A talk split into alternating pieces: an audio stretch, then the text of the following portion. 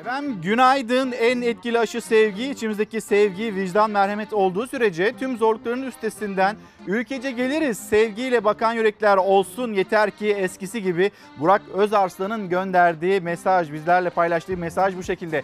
Günaydınlar. Bugün 16 Mayıs 2020 günlerden cumartesi. Dileğimiz her zamanki gibi güzel bir gün olması. Fox Kule'den Ankara'dan gerçekleştiriyoruz yayınımızı. Hemen şöyle bir size Ankara'yı göstereyim. Sokağa çıkma kısıtlaması 6. kez uygulanıyor. Uygulanan iller var, uygulanmayan iller var. Sokağa çıkma noktasında artık maskesiz sokağa çıkamazsınız denilen iller var. Pek çok detay var bugün sizlerle paylaşacağımız. Ama şöyle bir bakalım Ankara'ya şu an itibariyle Ankara'da hava sıcaklığını merak edenler için söyleyelim.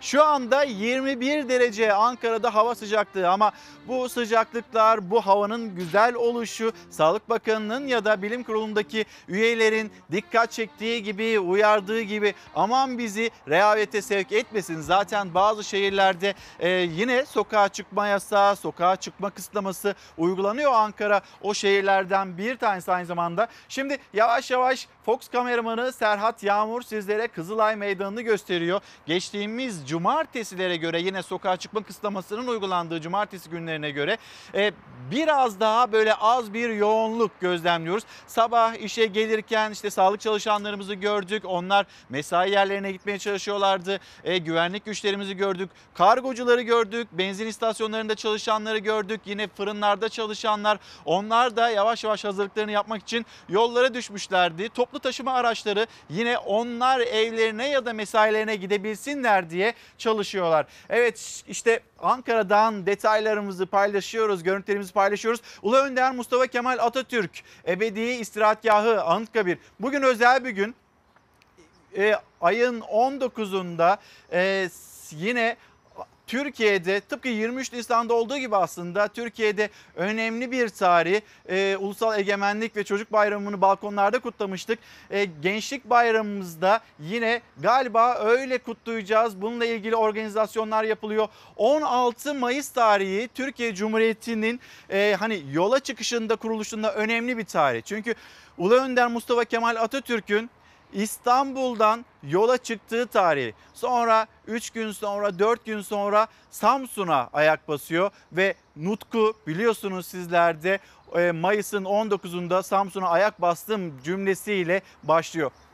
Bugün özel bir gün. Bugün yani bir liderin Ulu Önder Mustafa Kemal Atatürk'ün doğum günü 19 Mayıs ama aynı zamanda Türkiye Cumhuriyeti'nin de doğum günü ve o doğum gününe giden yolculuğun ilk adımı yine 16 Mayıs tarihinde tam 101 yıl önce atılmıştı. Pek çok haber var, pek çok detay var demiştim ya. Onları yavaş yavaş ekranlarınıza taşıyacağız, paylaşacağız. Bir Sağlık Bakanı Fahrettin Koca'nın da söylediği gibi moralli başlayalım istiyoruz. Yeni güne hava güzel. Dışarıda şöyle e, pencereyi açtığınızda güzel bir hava olduğunu görüyorsunuz, gözlemliyorsunuz. Ya da Fox ekranını açtığınızda sizler için bir pencere olmaya çalışıyoruz. Fox Kore'den Ankara'yı gösteriyoruz. Yeşillikleri göstermeye çalışıyoruz. Bir tabiatı, tabiatın uyanışını, baharı göstermeye çalışıyoruz. Güzel günler yakın, güzel günler göreceğiz ama tedbirli olursak. Güzel günler göreceğiz çocuklar. Motorları maviliklere süreceğiz. Güzel günler göreceğiz çocuklar. Motorları maviliklere süreceğiz. Güzel günler göreceğiz çocuklar.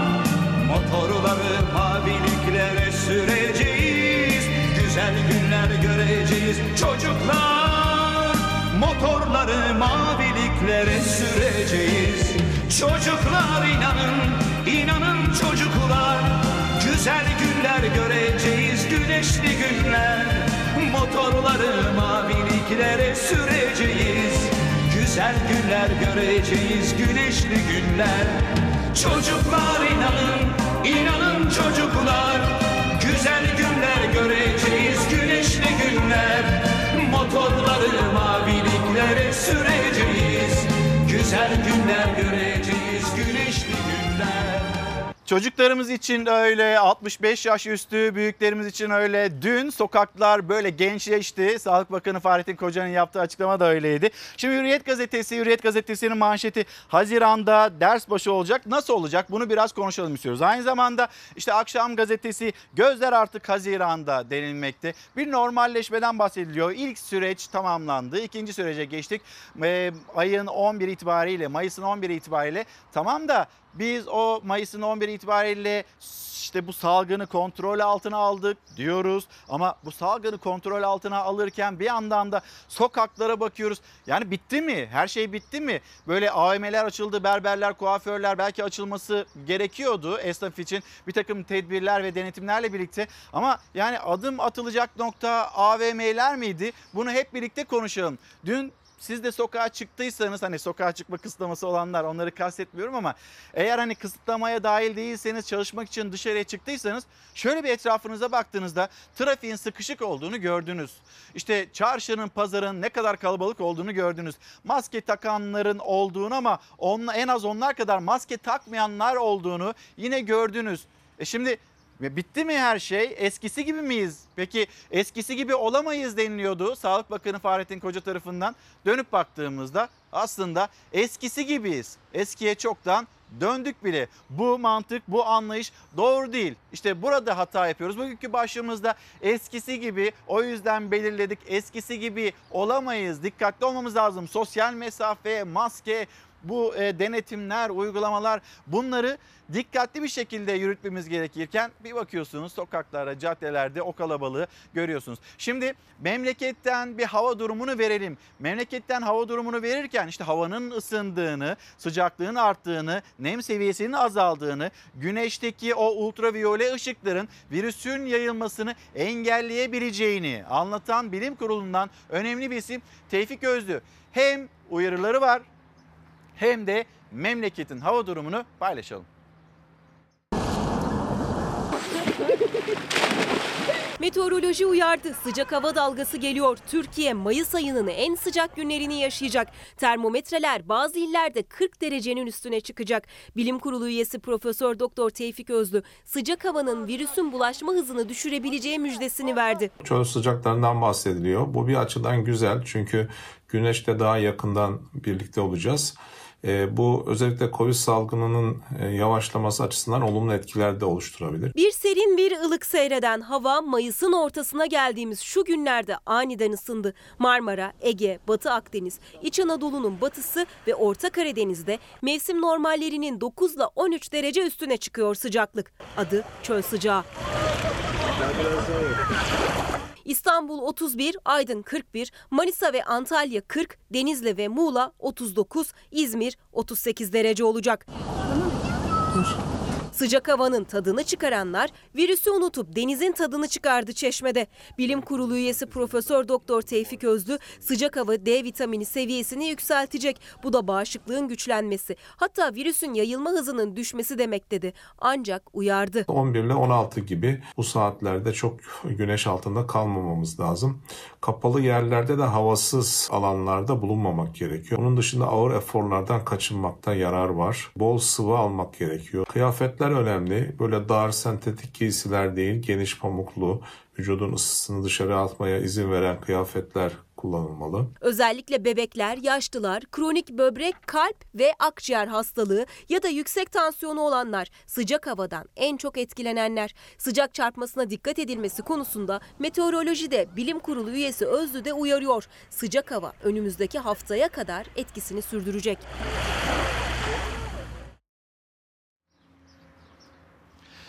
Sokağa çıkma kısıtlamasının altıncısı e, uygulanıyor. Şu anda da Türkiye Büyük Millet Meclisi'ni görmektesiniz. Yani AVM'ler açılıyor. Türkiye Büyük Millet Meclisi neden açılmıyor? Tartışma konularından bir tanesi bu. Meclis Başkanı'nın yine çok eleştirilen bir cümlesi oldu. Bir gündem yok ki, önemli bir konu yok ki. Neden açılsın? Bir yandan da işte koronavirüs salgını nedeniyle tedbirler alınıyor e, demişti. Konuşacağımız konulardan bir tanesi bu olacak. Birazdan Sözcü Gazetesi'nden Deniz Zeyrek gelecek. Gerçekten bu e, olağanüstü günler yaşıyor yaşıyor bütün dünya ama aynı zamanda Türkiye Büyük Millet Meclisi kapalı, AVM'ler açık. Olağanüstü bir şey yok ki, önemli bir konu yok ki cümlelerini acaba siyaset, siyasetin kulisleri nasıl değerlendiriyor? Şimdi bir gazetelere bakalım. Hürriyet gazetesi, Hürriyet gazetesinin manşeti Haziran'da ders başı. Milli Eğitim Bakanı Ziya Selçuk'un daha önce mesajını verdiği gibi okullar Haziran'da açılıyor. Önce 8. ve 12. sınıflar daha sonra tamamı ders başı yapılacak. Şimdi Haziran'ın başında okullar açılacak. İşte daha önceki açıklamalarına baktığımızda Milli Eğitim Bakanı'nın e, isteyen veli gönderecek, isteyen veli göndermeyecek şeklindeydi. Haziran'ın başında okulu açtınız. Peki ne zaman kapanacak okullar? Haziran'ın ortasında, iki hafta sonra. Peki riske değer mi? Normalleşme süreci, tedbir süreci bunlardan bahsediyoruz. Böyle bir risk almaya değer mi? Bir veli olarak size soruyorum. Siz çocuğunuzu e, okula gönderir misiniz, göndermez misiniz?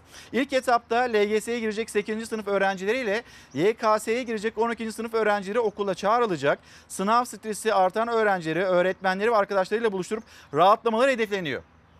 Eğer bunun için bir adım atılacaksa mesela YKS ile ilgili öğrencilerin tamamen kafasını karıştıran durum neydi? Sınav tarihinin bir ay öne, bir ay kadar öne çekilmesiydi. E bu adımı atmasaydınız belki stres olmayacaktı. LGS 7 Haziran'da sınava girecekti. Herkes zihnen planlamasını bu şekilde yapmıştı. E şimdi daha sonraki bir iki hafta sonraya aldınız. Yani stresin kaynağı olarak çocuklar stres yapmasın deyip çocukları okula davet edip sonra okulda veliler acaba bugün bir temas oldu mu? Acaba çocuğuma bir virüs bulaştı mı? Ap ayrı bir stres yaratmaya ne gerek var? Yani çocuklara ya da işte buradaki e, herkese velilere bu eğitim öğretim sezonu bitti. Artık çocuklarımız için biz Eylül dönemine hazırlık yapıyoruz. Bunu deseler olmuyor mu? Yani niye hala biz çocuklarımızı okula çağırıyoruz? Ya da bu cümleler göstermelik mi ne gerek var? İşte başka başka stresler doğuyor. Sınav stresi e, artan öğrencileri, öğretmenleri ve arkadaşlarıyla buluşturup rahatlamaları hedefleniyor. Ancak devam zorunluluğu bulunmayacak. Ders programları da tüm gün değil esnek olacak. Ya ne diyorsunuz? Devam zorunluluğu da yok. Siz çocuğunuzu okula gönderir misiniz? Şimdi çocuğa okulu çocuğunuzu okula gönderdiniz. Onun aklında kalmayacak mı arkadaşlar orada ya bir şey öğrendilerse diye? Ya zaten bir yarışa sokuyorsunuz siz çocukları. Bir kural varsa o kural herkes için uygulanır. Yani sen istersen gel, sen istersen gönder, istemezsen gönderme. Bunun bir mantığı yok. Çocukları tatile gönderelim bence. Eğer Ağustos'un son haftasında bir telafi eğitimi bir şey yapılacaksa planlamaları ona göre yapalım. Sonra sınavlar nasıl olacak? Sınavlara çocuklar maskeleriyle girerlerse nefes alabilecekler mi? Sokakta bakıyorsunuz, maske takıyorsunuz, yürümeye çalışıyorsunuz, nefes alamıyorsunuz. Dün ana haber bülteninde Fatih Portakal da söyledi. Bu konuyla ilgili çokça mesaj da gelmekte çocuklarımızdan. Şimdi nasıl denemeler yapılıyor biliyor musunuz? Hani sınav soruları üzerine denemeler zaten yapılıyordu. Maskeyle çocuklar sınavda sıralarda oturmanın testini yapıyorlar. Bunun deneyimini şimdiden elde etmeye çalışıyorlar. O kadar zor ki işte sınavda çocukları nasıl rahatlatacağız? Belki bunun üzerinde bir e, adım atılacaksa bunun üzerinde durmamız gerekiyor. Bu arada e, Hani YKS için gündeme geldi, sınav süresi uzatıldı. LGS için de sınav süresinin uzatılması onar dakika şeklinde e, mümkün olamaz mı deniliyor. Maskeyle zaten zorlanıyoruz. Zaten bu süreç içinde sınav tarihlerimiz değişti. Bir stres yaşıyoruz. Bizimle ilgili de bir süre uzatması gündeme gelir mi gelmez mi? Üzerimizde kalmasın. Bu bilgiyi de ya da bu çağrıyı da sizlerle paylaşmış olalım. Telafi eğitimlerinin bir kısmı Haziran'ın ikinci yarısı. Diğer kısmı Eylül'de okulların açıldığı zaman yapılacak. Öğrenciler yaz tatili kaçırmayacak. Çok güzel. İşte bunun üzerinde belki biraz daha dursak, Haziran'da ders başı yapacağız deyip de kimseyi de strese sokmasak galiba biraz daha e, iyi olacak diyelim. Şimdi kısıtlamanın e, altıncısını görüyoruz, yaşıyoruz. İşte Ankara, Ankara'da, İstanbul'da, İzmir'de, e, büyük şehirlerde ve aynı zamanda Zonguldak şehrinde o sokağa çıkma kısıtlaması devam ediyor. Hani o kısıtlama başladı ilk anları ve şu ana kadar yaşananlar şöyle bir yine toplamasını yapalım öyle devam edelim. Hafta sonu çıkılmayacağı için 4 gün birleştiği için son. Bugün alışveriş yapalım. Sokağa çıkma yasağı bu kez 19 Mayıs'la birleşti. Hafta sonuyla birlikte 4 güne çıktı. Yasağın başlamasına saatler kala İstanbul Tekirdağ Karayolu adeta kilitlendi. Gece 00'da başladı 14 büyük şehir ve Zonguldak'ta sokağa çıkma yasağı. Ancak süre uzun olunca öncesindeki kalabalık daha da yoğundu. Özellikle semt pazarlarında ve marketlerde adım atacak yer yoktu.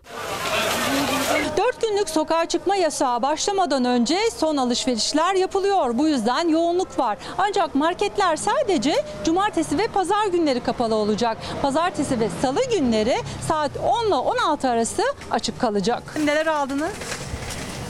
Meyve çeşitleri hepsinden alıyoruz. Sokağa çıkma yasağı olacağı için hazırlık yapıyoruz. Son alışverişler. Evet. Son alışverişimizi yapıyoruz. Ne eksikler var başka? Bütün eksikler alınacak. Kasabada gidilecek. Fırına da gidilecek. Meyve, sebze ne varsa hepsi alın. Dolaba koyacağız dört günlük. Zorunlu ihtiyaçlar bir yana Ankara'da baklavacının önünde bile böyle kuyruk vardı. İstanbul'daysa semt pazarlarının yanı sıra toplu taşıma araçları da tıklım tıklımdı. Minibüslerde %50 kuralına uymayan şoförlere ceza yağdı. Çocuk sizin mi? Çocukların dışarı çıkması yasak bilmiyor musunuz? Esenyurt'taki minibüsten dışarı çıkarılması yasak olmasına rağmen bebek çıktı. Bağcılar'daki minibüste ise 26 yolcu vardı. 9321 lira para cezası kesildi. Ramazan insanların rahatlamaya ihtiyacı var. Zaten eve çıkıldı kaldı insanlar. Ses atmaya ihtiyacı var. Yasağa rağmen denize girenler bile oldu. Bir de denize girmek için yazlıklarının yolunu tutanlar. Yine İstanbul çıkışında kilometrelerce araç kuyruğu vardı. Üstelik çoğu geri çevrildi. Bizim gidemiyorsunuz beyefendi. Şuradan dikkatli bir şekilde dönün. Yasak başlamadan 24 saat önce ise yasak olmasına rağmen sahilleri dolduranlar oldu. İftardan sahura deniz kenarında vakit geçirdiler. Hasırımızı alıp çay kahve içelim. Biz sandık ki biraz daha gevşedi, açık alanlara çıkılabiliyor. Yasağın başlamasıyla gündüz kalabalığıyla dikkat çeken sokaklar tekrar sessizliğe büründü. Polis ekipleri gece 00 itibariyle denetimlere başladı. Okulların açılması ile ilgili işte mesajlar geliyor. Mesaj gönderen izleyicilerimizden birisi Derya Bey. Bu kadar yaşananlardan sonra ben çocuklarımı eğer zorunlu da değilse Haziran'da, Haziran'ın başında okula göndermem. İşte Futbol Federasyonu, Futbol Federasyonu'nun aldığı karar. Sonrasında bazı kulüplerde çıkan o virüs, o salgın. Bugün bu konuyu da konuşalım istiyoruz. Türk futbolunun çok önemli isimlerinden böyle e, Türk futboluna ismini altın harflerle yazdırmış futbolcularından ve şu anda teknik direktörlük yapan bir isim. Bugün Çalar Saat hafta sonunda olacak. Karantinadan bizlere bağlanacak. Kendi kulübündeki durumu anlatacak ya da liglerin açılması ile ilgili düşüncesi neyse bunu bizimle paylaşacak. Dikkatlerinize e, sunmuş olayım. Yine devam edelim. Milli Eğitim Bakanımızın dikkatine e, söylüyorum. LGS için oğlum Mehmet Kutay bugün bir saat maskeyle soru çözdü. Glasgow. Bazen nefes almakta zorlandığı, sürekli daraldı. E çocuklarımız nefes almakta zorlanıyor. Maskeyle e, hani o sınavların yapılması bayağı bir zor gözüküyor. Acaba şöyle daha fazla okula o sınavlar yayılsa, böyle daha az öğrenciyi e, o sınıflarda bulundursak, maskesiz yapma, böyle pencereleri açsak da maskesiz yapma ihtimali gündeme gelebilir mi? Sorulardan bir tanesi bu. Şimdi Milli Eğitim Bakanlığı'nın e, çocuklar için, çocuklara da iyi gelsin diye bir maske tasarlaması, e, onu onun olduğunu biliyoruz. Böyle karikatürlerin olduğu maskelerle çocuklar biraz da neşelendirilecek denilmekte. Ama en nihayetinde maske nefes almakta zorlanıyorlar. E, esnaflar, esnaflarımızdan mesaj gelmekte. İzleyicimizin ismi Mehmet Bey, Mehmet Şahin. Bugün yine konuşacağız. Ekonomi gündemimizdeki konulardan bir tanesi. Yılmaz Bey anlamış değilim. Okullar kapalı. Denize girmek yasak, sahilde yürümek, parklarda spor yapmak yasak ama AVM'ler açık nasıl oluyor diyor. Sivas Şarkışla'dan göndermiş mesajını. Şimdi gelelim hani normalleşmeye, normalleşmeyi konuşuyoruz. Akşam gazetesi. Akşam gazetesinin manşet de aynı şekilde gözler Haziran'da. Haziran ayı koronavirüsle mücadelede normalleşme sürecinin kritik dönemi olacak. Kısıtlamalara aynı şekilde uyulması halinde seyahatten ibadete, askerlikten eğitime birçok alanda yeni adımlar atılacak. Ama hatırlatma ne şekilde kurallara, uyarılara titizlikle uyulduğu takdirde. Tekrar soralım işte sizlerden de mesaj geliyor. Ee, sokağa çıktığınızda gözlemliyorsunuz zaten onu. İstanbul'daki trafiği görüyorsunuz ya da yaşadığınız şehirlerde bazı caddelerde, sokaklarda buradaki o yoğunluğu görüyorsunuz. Alışveriş sırasında pazar yerlerinde e, insanların dip dibe olduğunu, sosyal mesafeye öyle uyulmadığını da görüyorsunuz. Peki böyle yaparsak ne olacak? Eskisi gibi olamayız. Hani bu cümleler kuruluyor. Eskisi gibi olamayız. Buna dikkat etmemiz gerekir deniliyor. Ama biz bu şekilde davranırsak yine e, evlerde durmak, evlerde kalmak zorunda e, olacağız. Esra Hanım kimse uyarılara uymuyor. Çocuklar dışarıda işte benim de çocuklarım var. İşte çocuklar iki tane çocuğum var. Biri 9 yaşında, 2 yaşında. Sokaktaki çocuklar dışarıda oynarken onlar dışarıya bakıyor. Onlar da dışarı çıkmak istiyor. Zaten süreç hepsi için çok zor. Ne yapacağız diyor. Akşam gazetesinin şöyle e, notlarını biraz daha detaylandıralım istiyorum. Cami avluları açılacak 12 Haziran tarihi ilk kez bir tarih e, verildi Diyanet İşleri Başkanı tarafından ama normal şartlar altında her şey yolunda giderse biz bunu yaşayacağız. 12 Haziran'da yine camilerimiz ibadete açılıyor olacak. Sınav dönemi başlıyor. YKS, LGS'den söz ediliyor. Bayram sonrası tatile, seyahat kısıtlamalarının kalkması halinde bayram sonrası oteller misafirlerini ağırlamaya başlayacak. Nasıl olacak? İşte sertifikası olan oteller var. İşte ne bileyim şezlongların arası açılacak deniliyor. Bir sürü bir sürü hazırlığın yapılması gerekiyor. Ee, yine yargı sürecinde bir normalleşme, Türk Silahlı Kuvvetleri'nde celplere başlanacak. Dün Milli Savunma Bakanı e, Hulusi Akar e, canlı yayındaydı. NTV'den Özden Erkuş'un sorularını yanıtladı. Terhisler 31 Mayıs'ta, celp hizmetleri 5 Haziran'da, bedelli askerlik hizmetleri 20 Haziran'da başlayacak. Yeni kurallarla seyahatler hani aynı zamanda havayolu, karayolu bu seyahatlerin başlayacağı söyleniyor. Sosyal mesafeli düğün. O sosyal mesafeli düğünler nasıl olacak? Gerçekten garip. Bir cenaze taziyesi ve o taziyede bir kişi 40 kişiye bulaştırıyor. Sonra memleket işte e, Kahramanmaraş, Kahramanmaraş'ın Afşin ilçesi yanılmıyorsam bir nişan töreni böyle dalga dalga dalga büyüyor. Bir kişi sonrasında orada yapılan filyasyon testler sonrası 81 kişinin e, bu virüsü kaptığı ortaya çıkıyor. Yani bir tarafta bu gerçekler var. Diğer tarafta işte normalleşiyoruz harika deniliyor. Bir kez biz AVM'leri açtıktan sonra sokaktaki insana e, artık eve dönün, evde olun, tedbirli olun diyemiyoruz galiba. Buna da bir dikkat çekmek gerekiyor. E, bilim kurulundan bazı e, isimler onlar mesela AVM'lerin açılmasıyla ilgili hangi görüşleri, düşünceleri dillendirdiler? Birazdan onu da ekranlarınızda getirelim, taşıyalım ama bir normalleşme sürecine bakalım. Normalleşme nasıl olacak, o takvim nasıl işleyecek ve yine uyarılar.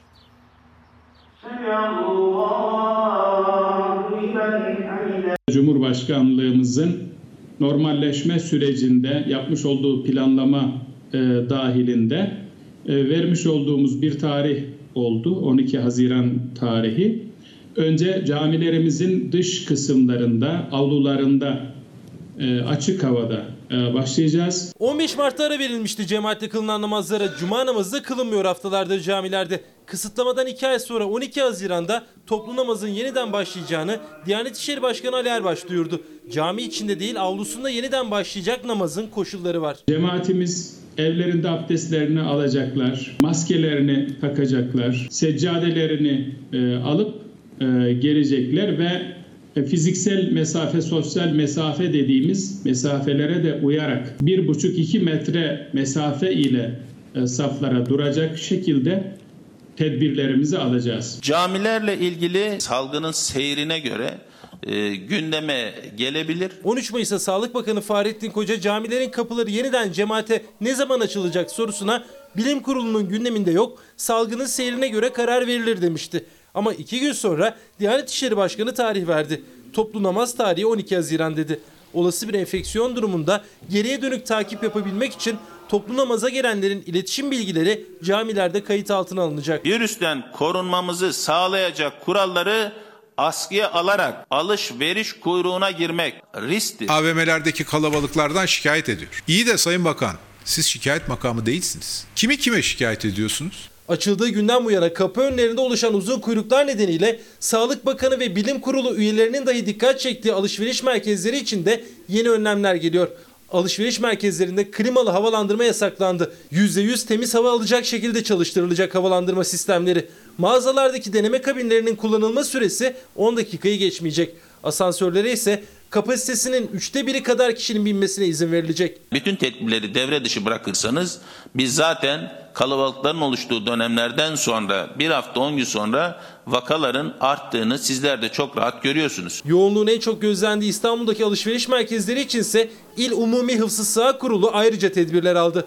AVM'lerdeki asansörleri yalnızca engelli ve özel gereksinim olan insanlar kullanabilecek. AVM'ye giriş çıkışlar tek yönden sağlanacak. Mağazalar belli sayıda müşteri kabul edecek. Çiğdem Hanım günaydınlar. Ee, selamlarımızı iletelim bizler de İstanbul'a. Nabi Bey kısıtlı da olsa görülecek o güzel günler böyle olursa biraz daha uzaklaşacak e, bizlerden. Çünkü kimse tedbir almıyor demekte. Mahmut Nejat Yavuz günaydın Antalya'ya selamlarımızı iletelim. Kurallara uyulmazsa olan bize olacak bizler zaten evdeyiz. Biraz duyarlı olalım lütfen. Kadriye Metinkaya'nın gönderdiği mesajı bu şekilde. Ya keşke AVM'ler açılmasaydı burada biraz acele ettik ve risk aldık uyarısını yapan bir izleyicimiz. Risk alınmış bir an hayatlara neden olabilir. Tedbir aklın mecburiyetidir. Ee, tek tek herkesin sağlığından sorumluyum. Bu cümleler Sağlık Bakanı Fahrettin Koca'ya ait. İstikrarlı iyileşme içindeyiz. Şu anki şartlarda salgın kontrol altında. Bu cümle duyulduktan sonra e, AVM'ler açıldıktan sonra insanlar da sokaklarda olurlar. İstediğiniz kadar tedbir, istediğiniz kadar uyarı yapın. Başka bir rahatlama var insanlarda psikolojik olarak. Manşetlere bakıyorsunuz gözler Haziran'da. Haziran'ın başında okullar açılacak. Haziran'ın ortasında o yapılacak bu yapılacak ligler. Ya Türkiye'de bir sürü e, kulüpte bu salgına tutulmuş kişi var ve karantina altında olan kulüpler var. Nasıl açacağız biz bunu? Bir Almanya'ya bakalım bugün Bundesliga başlıyor. Bir bakalım onların aldığı önlemler biz o önlemlere ne kadar yakınız ne kadar değiliz. Bunları bir değerlendirmemiz gerekiyor. E sonrasında şimdi bunları ne kadar yaptık ne kadar yapmadık insanların aklında soru işaretleri var. Bir yandan da o soru işaretinin karşısında e, salgın kontrol altında cümlesi var insanlar da sokakta. Şimdi başka cümleleri de var Sağlık Bakanı'nın ona da bakacağız ama bir dünün tablosunu getirelim ekranlarınıza. Ee, 15 Mayıs 2020 tarihinin tablosu. 38.565 test yapıldı. 1708 vakayla karşılaşıldı ki önceki günlere göre baktığımızda bir vaka sayısında artış olduğunu Sağlık Bakanı Fahrettin Koca da söylemekte. İyileşenlerin sayısı 2103 ve 48 vatandaşımız hayatını kaybetti. Yani insanlar bu virüs nedeniyle hayatlarını kaybetmeye devam ediyor ve bu e, sayı bazen 55 oluyor. Bu 50 e, baremine yakın bir seviyede ve her gün belki sizin yakın çevrenizde olmayabilir ama birilerinin hayatından sevdikleri göçüp gidiyor. Nedeni de bu virüs. Tedbirli davranmadığımız her günde biz böyle bir durumla karşı karşıya kalıyoruz. Bakalım bir de Sağlık Bakanı Fahrettin Koca'nın vermiş olduğu mesaj nedir? O da yoğun bakım ve entübe hasta sayımız azalmaya devam ediyor. Bu güzel bir e, haber kuşkusuz. Test sayımız düne göre fazla. Test sayımız düne göre fazla. Bugün vaka sayımız da düne göre fazla. Vaka sayımızda da kısmi bir artış var dedi Sağlık Bakanı. Yeni hayat tarzımız kontrollü sosyal hayat ki ismini böyle koymuştuk. Yani hep birlikte tedbir koşulu maske artı 1,5 metrelik bir sosyal mesafe. Bu sosyal mesafeye dikkat etmemiz gerekiyor. Ne demişti Kadriye Hanım mesajında eğer tedbirli davranılmazsa biz zaten evdeyiz. Olan yine bize olacak. 65 yaş üstüne olacak demekte. Aynı zamanda 20 yaş altı onlar da bu kısıtlamaya tabi tutuluyorlar. 65 yaşla ilgili bir sıcaklık uyarısı yapılmıştı uzmanlar tarafından. Bir düzenleme geldi. Eğer duymadıysanız yarın saatler 11'i gösterdiğinde 65 yaş üstü dışarıya çıkacak ve bir kez daha nefes alma imkanına kavuşacaktı. Ama o saat, o planlama değişti. Cumhurbaşkanlığından bakın yapılan açıklama nasıl? 80 günü geçti bugün. 23 Şubat'tan beri ilk defa bugün sokağa çıkıyorum. 65 yaş ve üstündekilerin sokağa çıkışlarını virüsten sonra hava sıcaklıkları etkiledi. Meteoroloji uyarı yapınca sokağa çıkma izinlerinin saati değişti. 17 Mayıs pazar günü yani yarın 12 ile 18 saatleri arasında dışarıda bulunabilecekler. Spor yaptım, jimnastik yaptım. Vallahi bugün bizim bayramımız. Ya özgürlük güzel bir şeymiş be. Hakikaten anladık yani özgürlüğün ne olduğunu. Haftalardır evde olan 65 yaş ve üstündekiler ilk kez geçen pazar 11 ile 15 arasında çıkmıştı sokağa. Güneş görmeden geçirdikleri günlerin acısını kendilerine izin verilen saatler arasında çıkartmaya çalışmışlardı. Ancak bu hafta meteorolojiden gelen uyarıyla değişti her şey. Bu pazar hava sıcaklığı çok yüksek olacak. Güney bölgelerde 40 dereceye dayanacak. İçişleri Bakanlığı dün akşam yayınladığı genelgeyle duruma müdahale etti. Zor bir şeymiş. Mahzun kalmak her şeyden. Unutmuşuz. Ağrıdı bacaklarım. Zor yürüdüm. Çok şükür.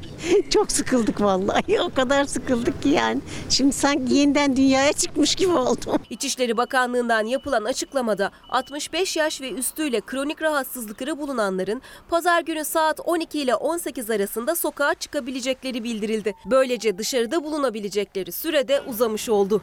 Güzeli severler arasında canım canım.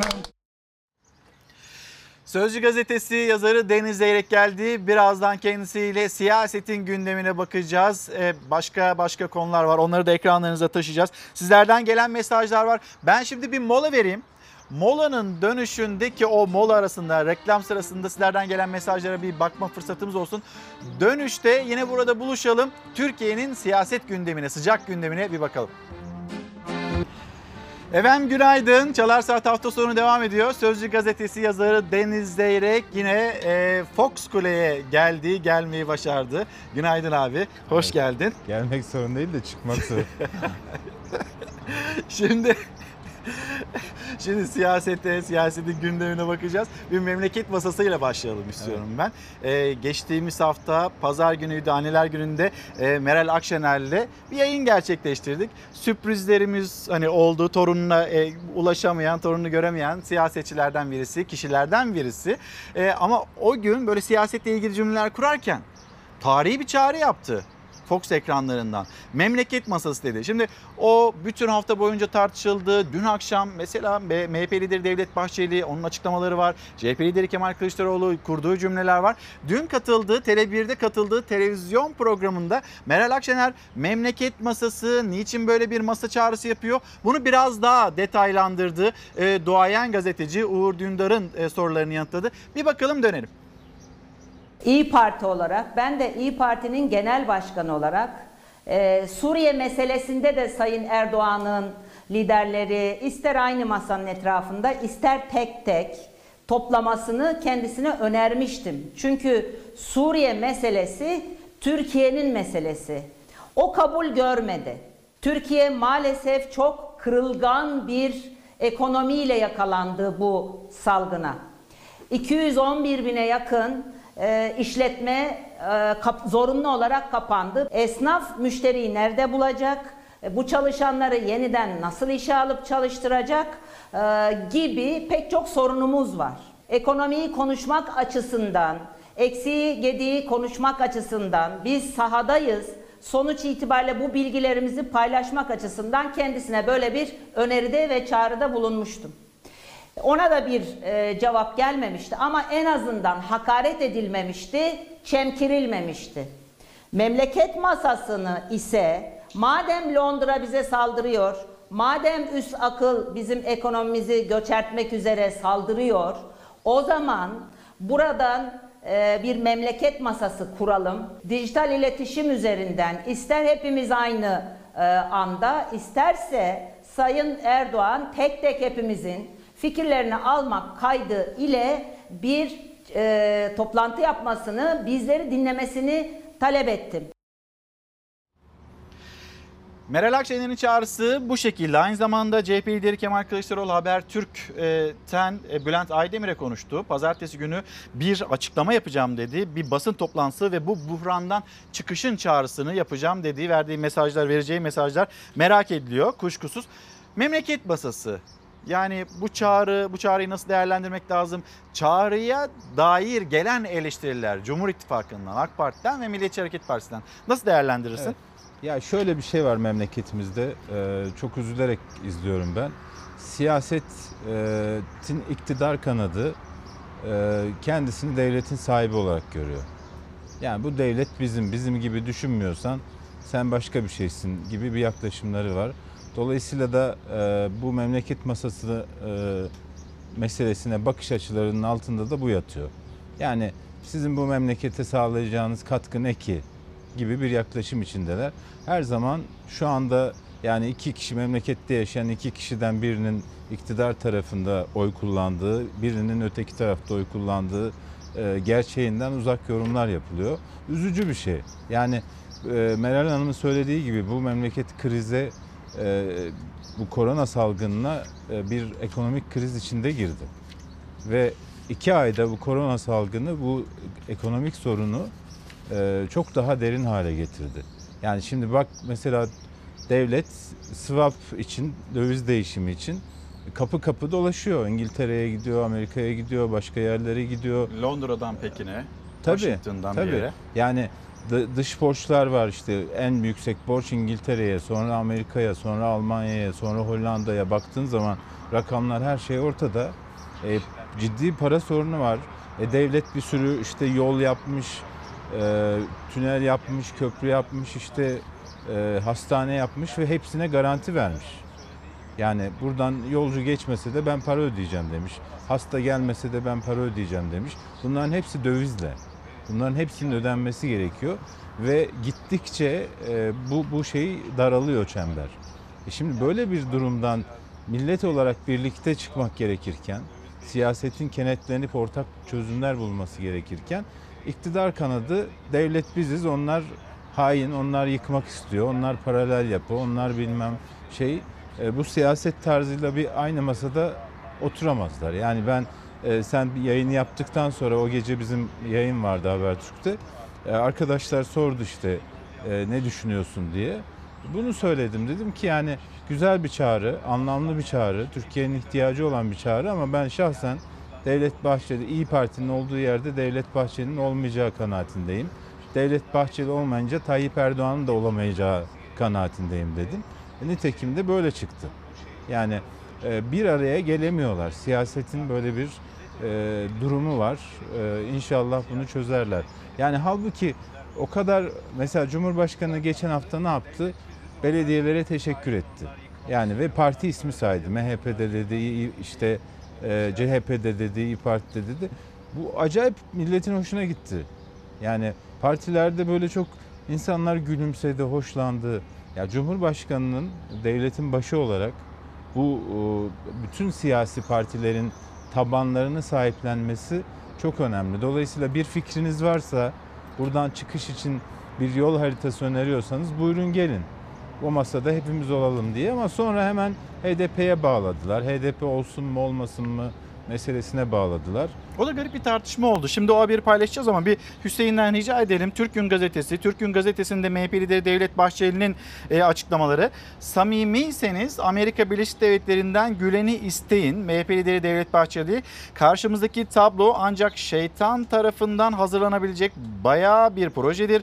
Bunun e, müellifi terörist başı Gülen, müstahdemi Zillet İttifakı'nı teşkil eden siyasi husumet cephesidir. Bu hani kurulmak istenen masada e, memleket masası değil bir FETÖ masasıdır şeklinde değerlendirmeler MHP lideri Devlet Bahçeli'den geldi. Şimdi tabii tartışmanın bir başka boyutu da İyi Parti ve HDP arasında Sarı Süreyya Önder'in cümleleri. Sonrasında HDP cephesinde Ahmet Türk'ün yaptığı açıklama. Yine Mithat Sancar'ın yaptığı açıklamalar. Bir bakalım geri dönelim. İnsan iftira atacaksa bile iftirasını biraz ipe sapa gelir hale dönüştürmelidir. İftira atacaksanız bile iftirayı da biraz attığınız insana yakışır hale getireceksiniz. Sırrı Süreyya Önder'in açıklamasını hayretle karşıladım. Siyasette ise haklı kalması gereken bazı şeyler vardır. İyi Parti kadar sert olmasa da HDP'li Ahmet Türk de tepkili Sırrı Süreyya Önder'e. İyi Parti bize aracı gönderdi sözüne. HDP eş genel başkanı Mithat Sancar da Önder'i yalanladı. İyi Parti'den bize danışma için gelen olmadı. Varsayalım gelmiş olsun. Bizden kim akıl vermiş onu da bulamadım. Dün bize aracı gönderen, şurada kiminle çalışalım, nasıl çalışalım, şunu nasıl yapalım diye fikrimizi merak eden bir siyasal parti bugün bize koordinat biçemez. İyi Parti'yi kastediyorum. Meral Akşener'in HDP'yi PKK'nın yanında konumlandırıyoruz çıkışına yanıt veren eski HDP milletvekili Sırrı Süreyya Önder, İyi Parti'nin geçmişte HDP'ye aracı gönderdiğini söyledi. AK Parti ve MHP, İyi Parti HDP işbirliğinin kanıtı derken Akşener ispat et diye seslendi. Önder isim vermem dedi. Hatırları olsun diye isim açıklayacak değiliz. Kimin hatırına bize iftira atmışsanız o zaman onu açıklayın. Kimin hatırına İyi Parti'ye iftira atmışsanız bari onu açıklayacaksınız. Altını çiziyorum bizim İyi Parti ile seçim döneminde pazarlık, aday konuşması ve benzeri bir görüşmemiz yok. Seçim sürecinde bir temas kurulmadığını Sırrı Süreyya Önder de belirtmişti. Mithat Sancar iki parti arasında bir temas olmadığını söyledi. Habertürk gazetesinden Muharrem Sarıkaya'ya. Eski Mardin Büyükşehir Belediye Başkanı HDP'li Ahmet Türk ise Önder'i eleştirdi. Bugün iktidarın eline bu gibi kozları vermek, suni bir gündem yaratmak için de böyle bir açıklamayı çok yerinde ve zamanında bulmadım. Bundan dolayı da biraz rahatsızlığımı da ifade ettim. Memleketin meselelerini çözmek için aracı tutmak, onlar aracılığıyla bu meseleleri çözmeye teşebbüs etmek gibi bir şeyi meşru görseydik biz AK Parti ile beraber siyaset yapardık. İyi Parti ile Sırrı Süreyya Önder tartışmasında HDP içinden gelen açıklamalara Önder'in yanıt verip vermeyeceğini gözler. Bir tarafta Sırrı Süreyya Önder'in cümleleri. Sonrasında Ahmet Türk'ten gelen açıklamalar. Ben Sırrı Süreyya e, Önder'in cümlelerini hayretle karşıladım şeklinde. E, hani dün de dikkat çekti. Fatih abi, Fatih Portakal da dikkat çekti. Siyasette bu cümleler kuruluyor. Sonra e, bir daha devamı gelmiyor. Mesela hala 8 Haziran'da Bülent Arınç'ın Melik Gökçek'le ilgili yapacağı açıklama merak ediliyor. Hatta Sırrı Süreyya Önder'in meclis kürsüsünden yapmış olduğu bir açıklama var bizim hafızamızda. İşte dönemin başbakanı tam da biz işte bu barış sürecinde Kandil'e giderken beni aradı. Bizi mahkemeye gönderin orada devamını anlatacağım demişti. Anlattılar da o mahkemeleri kimse yazıp çizemediği için e, çok da bilinmiyor yani. Ama onlar da ne oldu? Çok fazla bilinemedi işte kaldı öyle. Öyle ama işte şöyle bir şey var yani ben bunu e, yani e, sürekli söylüyorum. İktidar müthiş bir propaganda yeteneği var. Muhalefetinde müthiş bir iletişim beceriksizliği var. Yani ortada o kadar somut şeyler var ki. Ya mesela İyi Parti, CHP, HDP ile seçim işbirliği yaptı. Ya seçim için iktidar Abdullah Öcalan'la Osman Öcalan'ı kullandı. Abdullah Öcalan'dan mesaj getirdiler. Osman Öcalan TRT'ye çıktı. Bunları biz unutmadık yani.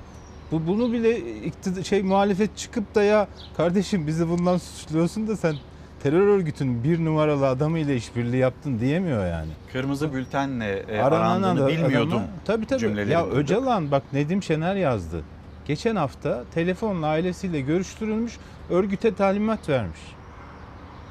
İşte Barzani ile iyi geçinin, e, ayrışmayın, Kürtler ayrı düşmesin, hep bir arada hareket edin falan diye talimat vermiş. Yani YPG'nin bugün Kuzey Suriye'de e, Barzani ile bir araya gelip ortak bir meclis kurma falan çalışmaları var. Amerikalılarla Fransızlar buna ön oluyor. E bunların hepsini seyrediyoruz. Memleketimizin en ciddi iddiası İyi Parti ile HDP görüştü mü görüşmedi mi? Böyle bir şey var. Yani bir de öyle bir anlatılıyor ki HDP öcü parti, HDP 6 milyon insanın oy verdiği bir partiyi terör örgütü gibi gösteriyorlar. O zaman yandık yani 6 milyon şeyi olan, destekçisi olan bir terör örgütü varsa memlekette e, vay halimize yani. Bun, bunları hep birbirine karıştırmış vaziyetteler. Tamamen muhalefetin beceriksizliği ve AK Parti'nin propaganda gücüyle hareket eden bir şey. E şey, Ulan ne yapsın mesela muhalefet? Bu bu tartışmalarla ilgili ya nasıl topa bence girsin? dikkate almasın. Bak bugün ben yazımda onu yazdım. İlk defa gördüm. E, bilmiyordum yani. Sosyal yardımlar falan yapıldığını biliyordum ama yoksul ailelere. Evet. Bunun bir fakirlik belgesiyle yapıldığını bilmiyordum. Belgenin adı fakirlik kağıdı. Bu memlekette milyonlarca fakirlik kağıdı var. Şu anda hepsi o kağıtlarla bir yerlerden destek almaya Yaklaşık çalışıyorlar. altı Tamam mı? Sen şimdi böyle bir atmosferde bundan kurtulalım demek varken İyi Parti HDP ile gör ya geç bunları dedim ben yani yazımda öyle dedim. Boş ver mi dedim? Orhan Orhan Evet yani senin boş ver tam buraya uyacak bir şey. Yani e, geçin bunları diyeceksin. Gelin memleketin asıl meselelerini konuşalım diyeceksin. İşte tam yani söz tam oraya geliyor. Şu anda memleketimizin en en ciddi problemi İyi Parti ile HDP'nin görüşüp görüşmediği midir? Ki bütün taraflarda yok böyle bir şey diyor.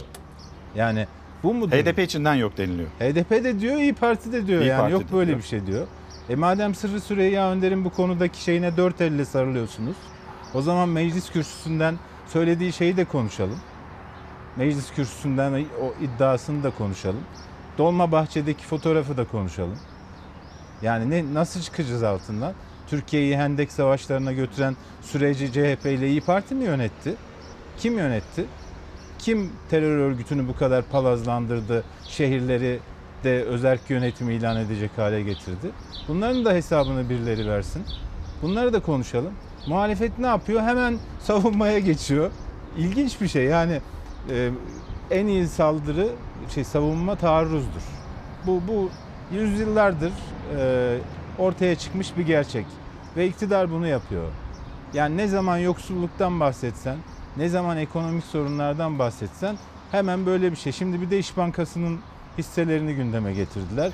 Bir sürede bununla oyalanın. Deniz abi o konuya gelelim. Bir Bir Gün gazetesi, Bir Gün gazetesini e, hemen izleyicilerimizle, okurlarımızla paylaşalım.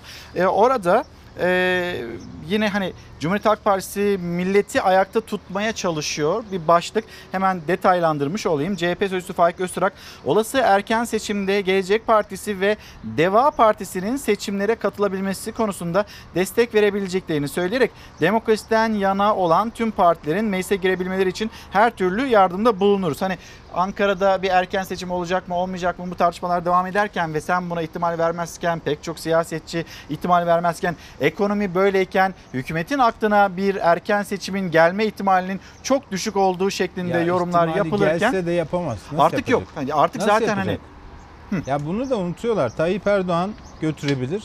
Götürür mü dersin? Yani önümüzdeki kalan döneminden de vazgeçmiş olacak. Hatta bazıları anayasanın 101. maddesine göre bir daha aday olamayacağını da söylüyor. evet. Nasıl olacak? Yani e, meclisin götürmesi gerekiyor. Meclis götürdüğünde de Cumhurbaşkanına bir bir dönem daha vermiş oluyorsun adaylık şeyi. Evet. E, muhalefet bunu ister mi? İstemez. E, muhalefet desteklemezse meclis seçime götürebilir mi? Götüremez. Niye götüremez? 360 oy gerekiyor. AK Parti artı MHP 360 ediyor mu? Etmiyor. Yani bu kadar basit bir şey. Bu kuralları, anayasayı falan kimse dikkate almadığından erken seçim tahmini de yapıyorlar vesaire. Yani Cumhurbaşkanının Ama memleketi seçime beklenmiyor. götürmesi dışında bir ihtimal yok. Onun da götüreceğini ben zannetmiyorum. Ee, dün yine çok konuşulan konulardan bir tanesi de sosyal medyada da çok e, tartışılı AK Parti e, önceki dönem milletvekillerinden Metin Külünk. Marmaray, Marmaray ile ilgili bir paylaşım. sonra o paylaşımı sosyal medyasına taşıdı. Ee, o paylaşım üzerinden hani böyle şey nasıl olur diye bir eleştiri. Biz hani burada sürekli söylüyoruz ya sosyal mesafe, sosyal mesafeye dikkat edin. Hani Marmaray'da böyle bir tablo yok olmamış. Onun görüntüsü, o görüntü üzerinden İstanbul Büyükşehir Belediyesi'ne yöneltilen eleştiriler. Sonra sonra işte o tartışmanın devamı. Sirkeci Marmara İstasyonu'ndayız. Sosyal mesafe eden hiçbir şey yok. İstanbul Büyükşehir Belediyesi şu an çalışmıyor. Görüyorsunuz. Marmaray'ın hali. Şimdi çırpınıp duruyorlar. Çırpınırken de maalesef insanı güldürecek yanlışları da yapıyorlar. AK Partili Metin Külünk'ün sosyal medyadan paylaştığı ve Marmaray'da mesafe kuralı hiçe sayıldığı için İstanbul Büyükşehir Belediyesi'ne suçladığı görüntüler siyasetin gündeminde. Çünkü Marmaray'ı CHP'li Büyükşehir Belediyesi değil Ulaştırma Bakanlığı işletiyor. Herkes şu anda risk altında. Resmen ölüme yolculuk gibi bir yolculuk var şu anda. Metin Bey desin ki Ekrem İmamoğlu'nu kötülemek istedim. Aslında kızabileceğim başka şeyler de vardı ama kızacağım yeri şaşırdım. Dolayısıyla böyle bir münasebetsizlik ettim özür dilerim. Şimdi bu kadar millet almasın. Hadi, alma. Hadi gel alma. Hadi gel alma. Hadi kal bu kadar milleti alma. Covid-19 virüsünün Türkiye'de en yoğun görüldüğü yer İstanbul. İnsan trafiğinin de en yoğun olduğu yer aynı zamanda. Toplu ulaşım araçlarında önlemler alındı ama Marmaray'daki görüntü endişe verici. Bir gün önce de benzer görüntüler vardı. Sosyal mesafe kuralı unutuldu. Bir vatandaş o yoğunluğun görüntüsünü çekti. Hedefinde Ekrem İmamoğlu vardı. Eski AK Parti İstanbul Milletvekili Metin Külünk de görüntüyü sosyal medya hesabından paylaştı. O da İmamoğlu'na hedef aldı. Hiç sosyal mesafe denen bir şey yok şu anda. Burası İstanbul Marmaray. Bu nasıl bir ciddiyetsizlik ve de nasıl bir aymazlıktır? Sirkeci Marmara İstasyonu'ndayız. Sosyal mesafe eden hiçbir şey yok.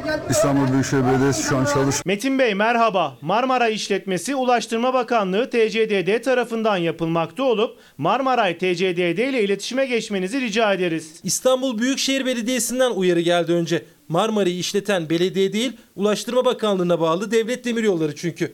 Yani Metin Külünk, Ekrem İmamoğlu'nu eleştirmek için o görüntüyü paylaştı ama istemeden de olsa bakanlığı eleştirdi. Metin Külünk de bir eski İstanbul milletvekili ama Marmaray'ın İstanbul Belediyesi tarafından işletilmediğini, Ankara'da Ulaştırma Bakanlığı tarafından işletildiğinin her ne hikmetse farkında değiller. Bunu farklı yerlere çekip yorumlayan kardeşlerimiz olmuş. Bizim için kimin yaptığı önemli değil. Önemli olan milletimizin sağlık güvenliğidir. Buradan ibret alsınlar. Desinler ki biz böyle biraz kantarın topuzunu kaçırıyoruz, abartıyoruz.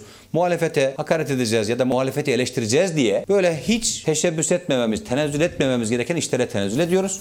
Allah da bize böyle bir şey yaşattı diye buradan bir muhasebe imkanı bulsunlar Ramazan günü. Yeni günde hem Külünk'ten hem Millet İttifakı ortaklarından açıklama geldi. Bakanlığın işlettiği Marmaray'daki tablo ise değişmedi. Metin Günük ben kurumlardan bağımsız olarak böyle bir şey nasıl olur e, dedim demekte. Deniz abi bununla ilgili bir yorumun var mı yoksa Valla şimdi şunu söyleyeyim Metin Külünk'ü seviyoruz. Gerçekten ben hani Ankara'da diyalogum olan siyasetçilerden biriydi. Böyle çok dobra konuşuyor. Çok hani muhalefet kendisini pek sevmez ama ya hiç şeyi ne yok. zaman telefon etsek telefonumuzu açar. Tabii tabii. Bir görüşle e, sorsak bizimle paylaşır. Davet ettiğimizde gelmeye çalışır. Bir de siyaset yapmaz böyle direkt konuşur. Ee, Direkt konuşmuş. evet burada da direkt konuşmuş. Ee, Ve bilmiyorum, ortaya da bilse, bilse yapar mıydı bilmiyorum da e, ama doğru bir tespit yapmış yani. Şimdi Cumhuriyet Gazetesi, Cumhuriyet Gazetesi'nin manşeti, önümüzdeki günlerde galiba bunu bolca konuşacağız. Hukuksuz iş AK Parti'yi böldü. Partinin hukukçuları ata vasiyeti için uyardı, yargıya çarparız. AK Parti'nin hukukçu kurmayları Erdoğan'ın İş Bankası'ndaki CHP hisselerinin hazineye devri için verdiği talimatın ardından siyasi partiler yasasının 67. maddesini gündeme aldılar. Ancak uzlaşı sağlanamadığı bazı hukukçuların Menderes ve 12 Eylül dönemindeki kararları anımsatarak yine yargıdan döner dediği öğrenildi. CHP lideri Kemal Kılıçdaroğlu e, darbe dönemlerinden sonra sürekli olarak İş Bankası gündeme geliyor. Yaptığı e, değerlendirme bu şekilde. CHP olarak biz para alsak cezalandırma olsun da öyle bir şey de yok. CHP'ye aktarılan bir para da yok İş Bankası'ndan. Benim anladığım İş Bankası'nın prestijini kullanmak istiyorlar ama bunu yapmanın Türkiye'ye maliyeti çok ağır olur. Kenan Evren de müdahale etmek istedi. Atatürk'ün vasiyeti hiç kimsenin dokunmadığı, saygı duyduğu Atatürk'ün iradesidir. Evet, doğru. Ya bu özel hukuk İlker şöyle düşün sen mirasını bir yere bıraktın. Ve e, yani ai- ailene bıraktın bir kısmını bir kısmını da bir kuruma bıraktın. Yani miras özel hukuk konusudur ve kimse senin mirasını alıp oradan başka bir yere veremez. Ya bu bu kadar açık bir şey. Ee, yani Tayyip Erdoğan, Cumhurbaşkanı Tayyip Erdoğan AK Parti'ye mirasının bir kısmını bıraksa yıllar sonra bir siyasi parti çıkıp da AK Parti'den Tayyip Erdoğan'ın mirasını alıp onu kamulaştırmak istese, hazineye devretmek istese ya da özelleştirmek istese mümkün mü bu? Değil. Yani bu böyle bir şey. Bu kadar e, basit bir hukuki şeyi var. E, zorluğu var. Ya ben dün Murat Karayalçın'la görüştüm. Murat Karayalçın biliyorsun orada e, yönetim kurulu üyeliği yaptı. Evet. Yani e, bir süre temsil etti şeydi CHP'yi. Ona sordum yani siz bu parayı partiye mi alıyorsunuz? %28 hissesi var çünkü. Sayın Cumhurbaşkanı şey Atatürk'ün Ee, yok dedi. Part, para doğrudan İş Bankası'ndan Türk Tarih Kurumu'yla Türk Dil Kurumu'na gidiyor. Atatürk vasiyetini böyle bırakmış.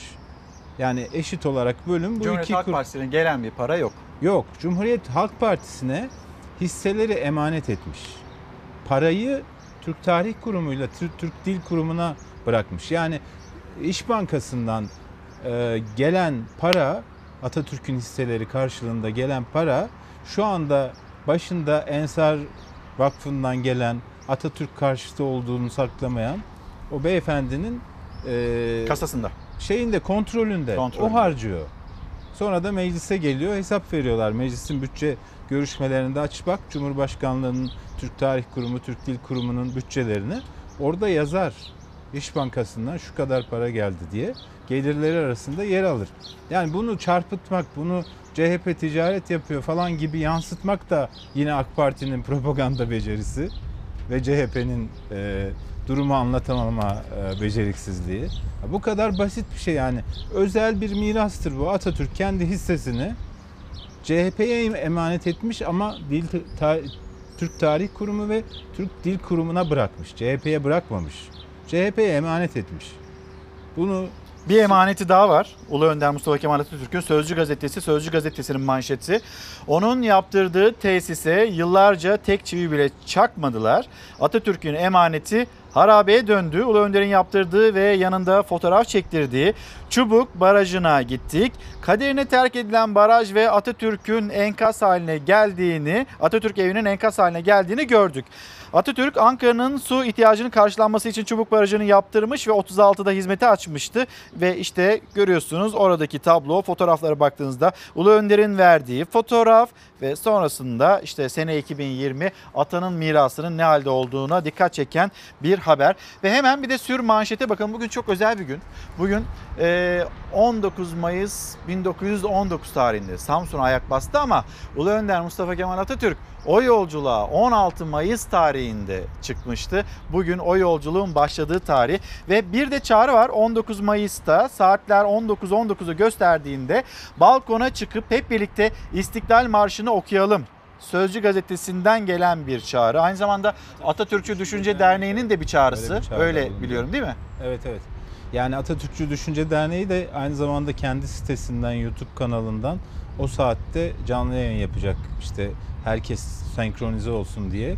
Ee, onlar da buna katılsın diye vatandaşlar böyle bir çağrı yapmışlar.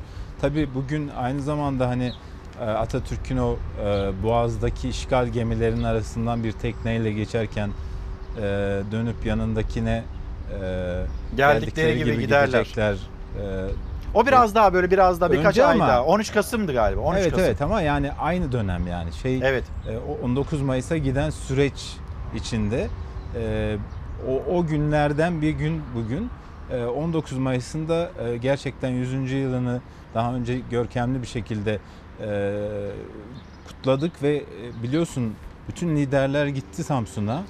E, bu Türkiye masası, memleket masası meselesinin aslında bir adımı atıldı orada. Yani Yeni Kapı'dan sonra ilk defa e, 100. yılında 19 Mayıs'ın Samsun'da öyle bir fotoğraf verildi. E, İnşallah hani böyle milli günlerde falan e, bu tür çağrılara kulak verirler de milleti düşünürler. Siyasi geleceklerini değil de milleti düşünerek hareket ederler. Çünkü başımıza geleceklerden en çok millet etkilenecek. Şimdi e, onu bir paylaşalım. 13 Kasım 1918 tarihi e, Yaveri e, Cevat Abbas'la birlikte o donanmanın arasından geçerken geldikleri gibi giderler diyor. Yaveri de ona size nasip olacak inşallah paşam dediğinde de bakacağız diyor. Tabii, tabii. 13 Kasım Ya 1918 keşke- tarihindeki o yani tarihi karantina cümlesi. günleri olmasaydı da o rotayı e, benim aklımda hep öyle bir şey var e, plan var. Yani böyle Samsun, Amasya, işte Merzifon'daki o şeyler, oradan işte Erzurum, Sivas, Ankara böyle bir hani Che Guevara'nın motosiklet günlüğü gibi Atatürk'ün izinden bir motosikletle vesaire falan. Ne güzel Çok- bir Çok rota. güzel bir şey olabilir. Yani belgesel de Ata yolu. yapılabilir belki. Evet. Çok güzel. Adını da ben koydum. Atayolu olsun. Tamam. Bu iş üstünde çalışalım. Tamam çalışalım bunun üzerinde. Şimdi Deniz abi e, uğurlayacağım. Yarın sohbetimize devam edeceğiz. Deniz abi teşekkürler. teşekkür Yarın yayınımız yine burada. Yine Tabii, kulede tabii. olacağız. E, dikkatli dikkatli çıkacağız. Korkmadan, unutarak hani o korkuyu unutarak ve yenerek bakmadan. aşağı bakmadan çok fazla böyle buraya da yaklaşmadan yayınımızı gerçekleştireceğiz. Sıradaki haberimiz e, dün sokağa e, çıktı 20 yaş altı 14 ve 20 yaş arası onlar sokağa çıktılar. Nefes aldılar. Sağlık Bakanı Fahrettin Koca sokaklarımız gençleşti dedi. Ama bir kez daha uyaralım. Tedbirli olmamız lazım.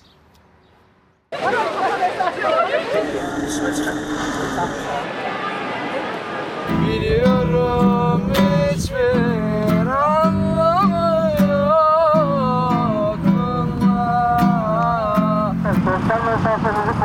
Çok bunaldım. Evden çıkamayınca sürekli de aklım sınavda oluyor. Günde bir 3-4 saat çalışıyorum. Öyle çok gergin oluyor. Yürümeyi unutmuştum. Evet. Gülmeyi özlemişim ya. Gerçekten. Gülmeyi de yürümeyi de unutmuşlardı. Akıllarından çıkmayansa onları bekleyen sınav stresiydi. 4 saatliğine 4 duvar arasından çıktılar. Temiz havada stres attılar. Bu kez sokak izni 15-20 yaş arası içindi. Maskelerini takıp arkadaşlarıyla hasret giderdiler. Arkadaşlarla buluştuk. Canım sıkılmıştı evde zaten. İyi oldu. 4 Nisan'dan bu yana evde 20 yaş altı. Küçükler çarşamba günü sokaktaydı. 15-20 yaş arasıysa 42 gün sonra ilk kez dışarı adım attı. Bir buçuk aya yakındır evdeyim ben. 42 gündür evdeydi 15-20 yaş arasındaki gençler. Bugün 4 saatliğine onlar için sokağa çıkma yasağı kaldırıldı. 4 saati dolu dolu değerlendirmek isteyen gençler de arkadaşlarıyla vakit geçirmek için parklara geldiler. Yani benim derslerim çok fazla oluyor zaten genelde. Saat 4'e kadar online dersteyim. Onlar öyle değil tabii de. Benim vaktim öyle geçiyordu tatlı falan yaparak. Çoğu ev işleriyle ve mutfakla tanıştı gençlerin. Ders çalışmaktan vakit bulduklarında elbette. Çünkü özellikle üniversite sınavına hazırlananların fazla vakti yoktu. YKS Temmuz ayına ertelenmişti ama yeniden Haziran'a çekildi. Gençlerin stresi arttı. Evde durunca canın sıkılıyor ve hiçbir şey yapmak istemiyorsun. Hani ders çalışasın bile gelmiyor. O yüzden birazcık zor oluyor sınava hazırlanmak. Böyle çıkıp hava almak istiyorsun. Aslında istedikleri açık havanın deniz manzarasının tadını çıkartmaktı. Çünkü diğer izin verilen gruplara müsaade edilmişti. 65 yaş üstü ve 0-14 yaş arası parkları sahilleri doldurmuştu. Ancak polis gençlere izin vermedi. Parkımız kapanmıştı. Lütfen çıkış yapalım. Sahiller 7-24 yasaktı. Polis de uyarıyor. Buradan nereye gideceksiniz peki? Sahile yasak dediler. Buradan herhalde eve gideceğiz. Aslında 65 yaş üstü ve çocuklara verilen 4 saatlik izinde sahillere gevşeme sağlanmıştı. Ama gençler için bugün 4 saatlik verilen izinde sahillere çıkmaları ve parklara gitmemeleri için polis önlemlerini daha sıkı aldı. Maalesef ya evimize döneceğiz artık yapacak bir şey yok. Muydu başka planı? Top oynamak vardı. Yere gidemeyeceğimize göre yine tekrar evimize döneceğiz. Çocuklar yine hapis hayatına mahkum. Oysa ki AVM'lerde kapalı alanlarda herkes var ve kuyrukta sıradalar. Tam da öyleydi. Sahillere, parklara izin çıkmayınca gençler soluğu alışveriş merkezlerinde aldı. Bir buçuk aydır kapalı kaldıkları evlerden çıkıp yine kapalı alana girdiler. Biraz gezip alışveriş yapacağız. Günün dikkat çeken gelişmelerinden bir tanesi Tüm Amiral Cihat Yaycı'nın Genelkurmay Başkanlığı emrine atanmış olması. Deniz Kuvvetleri Komutanlığı Kurmay Başkanı Tüm Amiral Cihat Yaycı'nın Genelkurmay Başkanlığı emrine atanmasına ilişkin karar resmi gazetede yayınlandı. Cumhurbaşkanı Recep Tayyip Erdoğan imzasıyla yayınlanan karara göre Deniz Kuvvetleri Komutanlığı Kurmay Başkanı Tüm Amiral Yaycı Genelkurmay Başkanlığı emrinde. Şimdi e, kendisi peki Tüm Amiral Cihat Yaycı kimdir diye e, soracak olursanız hani Libya ile Doğu Akdeniz'de bir anlaşma yapmıştı Türkiye ve bu anlaşma bu Mavi Vatan Mavi Vatan'daki varlığımızda dikkat çeken komutanlarımızdan bir tanesiydi. Cem Gürdeniz o isimlerden bir tanesiydi. Cihat Yaycı onun ortaya koyduğu bir harita ve sonrasında Libya ile yapılmış olan deniz komşuluğu anlaşması ve o bölgede Doğu Akdeniz'de planların bozulması. Bu hani kendisiyle ilgili önemli bir bilgiydi paylaşmak istedik. Ama aynı zamanda e, Cihat Yaycı Türk Silahlı Kuvvetleri içindeki kripto FETÖ'cüleri önce tespit et sonra imha et stratejisi üzerine kurulu FETÖ Metre analiz programını geliştiren komutan olarak da biliniyor. Şimdi peki Cihat Yaycı niçin böyle Genelkurmay Başkanlığı emrine e, alındı? Cumhurbaşkanı Erdoğan'ın önceki programlarda kendisiyle ilgili kurduğu övgü dolu cümlelere bakıldığında acaba önümüzdeki günlerde Cihat Yaycı bir terfi mi alacak yoksa başka bir mesele ya da kendisiyle ilgili bir emeklilik kararı mı gelecek? Kuşkusuz bu merak ediliyor. Zaten Yüksek Askeri Şura'ya da burada çok fazla bir süre kalmadı. İki ay e, kadar sonra Cihat Yaycı'nın hangi göreve e, atanacağı ile ilgili bilgiyi de edinmiş olacağız. Ama aynı zamanda yeni bir manevra da olabilir. E, yeni bir görevlendirme de olabilir Cihat Yaycı ile ilgili. Milliyet Gazetesi, Milliyet Gazetesi'nin manşeti birinci kural, en önemli kural sosyal mesafe. Diğerini biliyorsunuz zaten maskesiz sokağa çıkılmaması gerektiği. 11 Mayıs'ta açılan AVM'lerde alınan önlemleri yerinde inceledik ve gördük ki hiçbir şey eskisi gibi değil. Ama ben bu haberin manşetine itiraz ediyorum. açıkçası. Çünkü dün sokağa çıktıysanız siz de e, her şeyin eskisi gibi olduğunu sizler de gördünüz. Trafiğin yoğun olduğunu gördünüz. Çarşı, pazarın kalabalık olduğunu gördünüz. İnsanların sosyal mesafeye dikkat etmeden yaşadıklarını gördünüz. Maske takanların maskeyi düzgün bir şekilde takmadıklarını gördünüz. Birinci kural doğru sosyal mesafe dikkatli olmamız gerektiği ama biz o en önemli altın kurala ne kadar dikkat ediyoruz açıkçası bundan emin değilim. Sağlık çalışanlarımız, sağlık çalışanlarımızla ilgili e, bir haberi paylaşacağız. Dün e, onlar da e, itiraz seslerini yükselttiler Ankara'da ve İstanbul'da. Biz hani onlara verilen sözler var. Biz akşamları balkonlarda buluştuk. Saatler 9'u gösterdiğinde sağlık çalışanlarını alkışladık. Sağlık çalışanlarının hakkı ödenmez diyordunuz dedi bir sağlık çalışanı. Evet bizim hakkımızı ödemiyorsunuz diye de devamını getirdi. Bu performans adaletsizliğine karşı şimdi en güçlü sesimizle, en yüksek gücümüzle Covid'le mücadele ettiğimiz gibi alkışlarımızla protesto ediyoruz. Yoğun bakım hemşiresiyim. Covid sürecinde hemşireler en ön safta savaşıyorlar. Onların hakkı kesinlikle ödenmez dediler. Gerçekten de ödenmedi. Bu özverili çalışma döneminde e, biliyorsunuz bir de ek ödeme aile hekimliği çalışanları alamadı. Ankara'dan İstanbul'dan ses yükseltti sağlık çalışanları. Canla başla çalıştıkları bu salgın döneminde performans adaletsizliğine tepki gösterdiler. Sahadaki en riskli grupta filyasyon ekibinde bulunan aile hekimleri ise zaten ek ücret alamıyor. Bir de koronavirüse yakalananların maaşları kesildi. Günde 200'den fazla kişi arayan arkadaşlarımız oldu. Toplamda 1 milyon 100 bin kişiden fazla kişiye bu şekilde izlem yapıldı. Covid-19 tanısıyla e, karantina altında olması gereken arkadaşlarımız maaşlarından kesintilerle karşılaştılar. Aile hekimleri pandemi döneminde en ön safhada yer aldılar. Filyasyon çalışmalarına katıldılar. Salgın boyunca hastanelerin poliklinik hizmetini de üstlendiler. Ancak ek ücretten yararlanamadılar.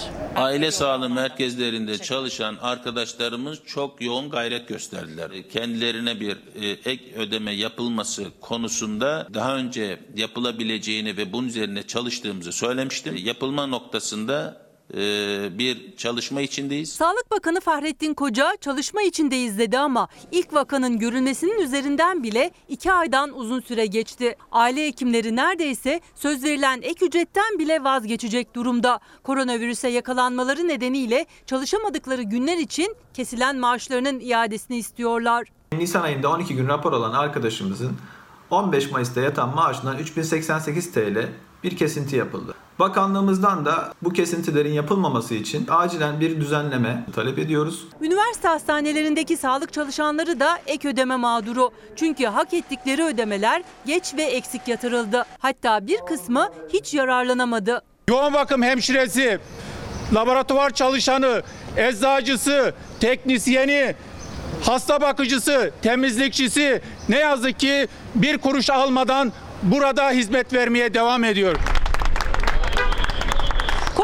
Covid-19 salgınına karşı büyük mücadele veriyor üniversitelerin sağlık çalışanları. Salgın döneminde en fazla risk alan en çok çalışanlar arasındalar ama bu süreçte onlar da mutlu olamadılar. Hastayla birebir müdahale ediyoruz. Birebir götürüyoruz. Röntgen'e, BT'ye, MR'a. Her şeyini biz yapıyoruz yani. Örneğin yoğun bakım hemşiresi, lise mezunu bir hemşire geçen ay 580 lira alırken bu ay sadece 600 lira yani 20 lira fark aldı. Ankara Üniversitesi'nin ve İstanbul Cerrahpaşa'nın tıp fakültesi hastanelerinde çalışan sağlıkçılar seslerinin duyulmasını, verilen sözlerin tutulmasını istiyor. Bize 0.06 kuruş ek ödeme performans yatırıldı. 0.06 kuruş. Yani hiç yatırılmadı. Evet.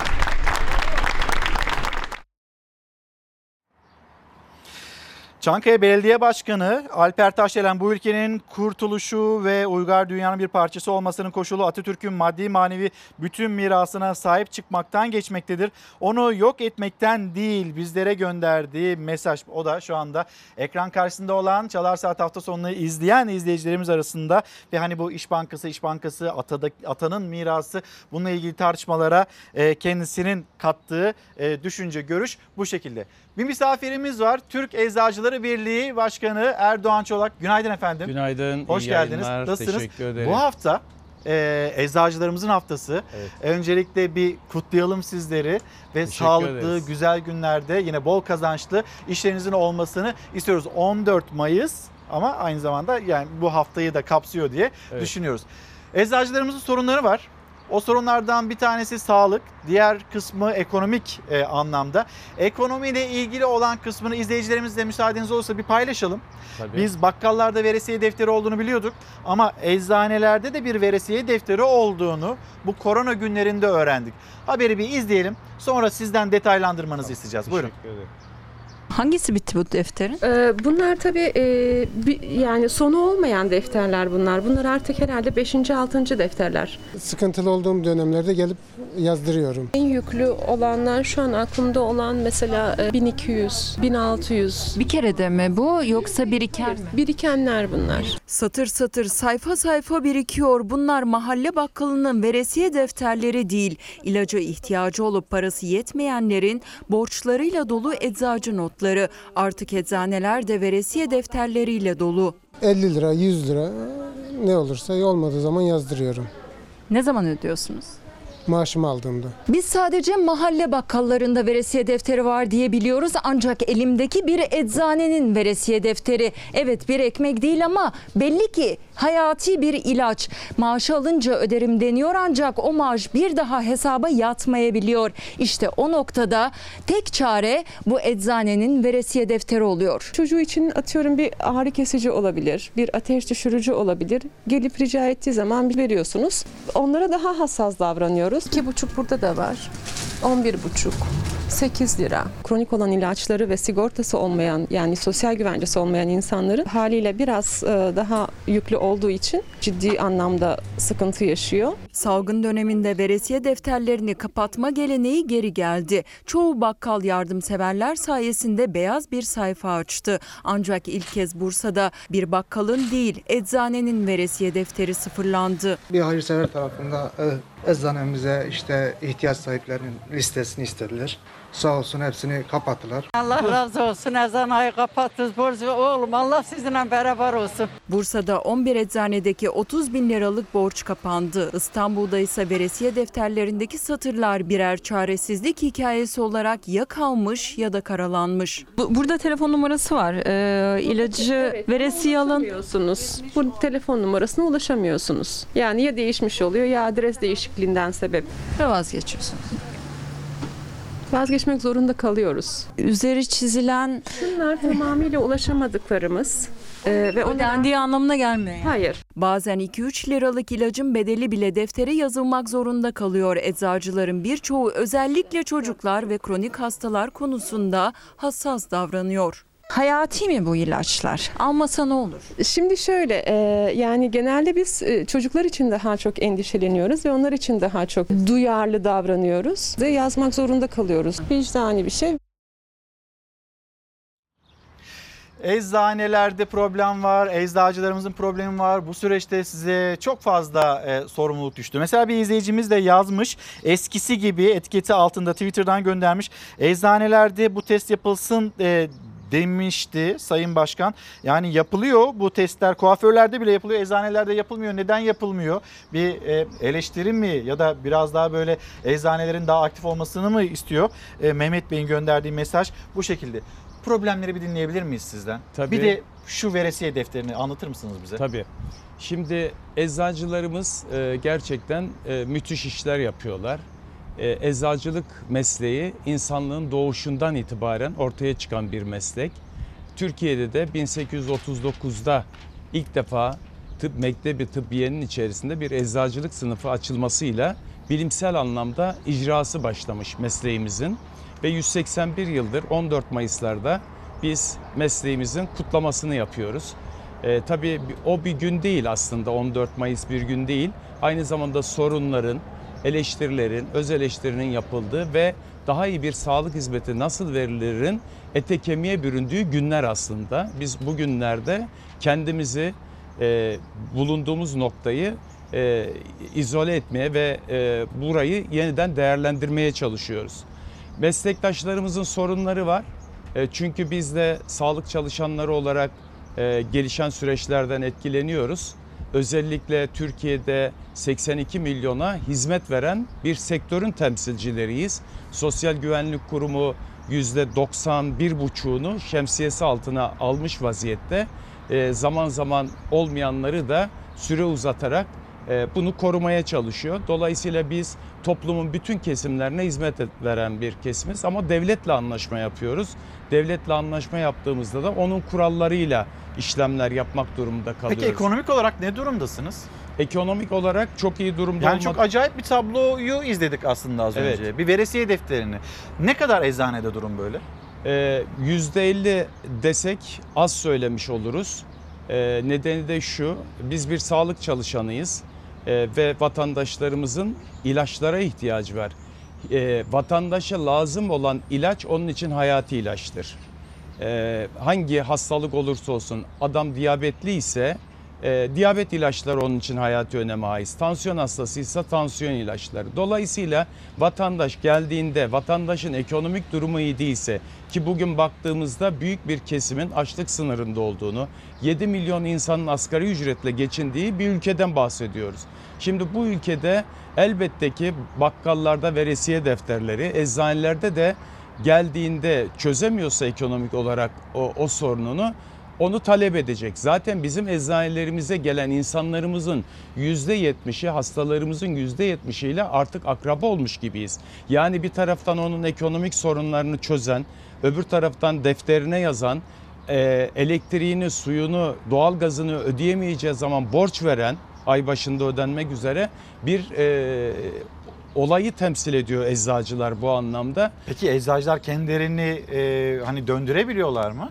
E, e, Yani bu konuda yoğun sıkıntılarımız var. Özellikle küçük çaplı eczanelerimiz var. Yani hastane önlerinde, çarşı merkezlerinde, sağlık ocakları önündeki eczanelerimizin biraz ekonomik durumları daha iyi ama Türkiye'de 10-12 bin civarında eczacılarımız e, ekonomik olarak geçim sıkıntısı yaşayan eczacılarımız. Zaten bizim de bunlarla ilgili Sosyal Güvenlik Kurumu'ndan Sağlık Bakanlığımızdan, Hazine ve Maliye Bakanlığımızdan hatta Sayın Cumhurbaşkanımızdan taleplerimiz oldu. Aralık ayında bir görüşme yapmıştık. Tüm bunları e, bir tablo halinde izah etmiştik. Şimdi o süreci tekrar başlattık. Çalışma Bakanlığı'ndan e, eczacıların Sosyal Güvenlik Kurumu'na yaptığı iskontoların ortadan kaldırılmasını talep ettik. E, reçete hizmet bezellerinin arttırılmasını talep ettik. 2004'ten beri değişmeyen ilaç fiyat kararnamesinin Sağlık Bakanlığı tarafından güncellenmesini ve eczacı karlılığının arttırılmasını talep ettik. Hazine Bakanlığı'ndan eczanelerimizde yardımcı eczacı ve ikinci eczacı çalışıyoruz. Bir, bir İslam alanı yaratıyoruz. Bunun için İşkur'dan ve KOSGEB'den destekler istedik. Bunları yazdık.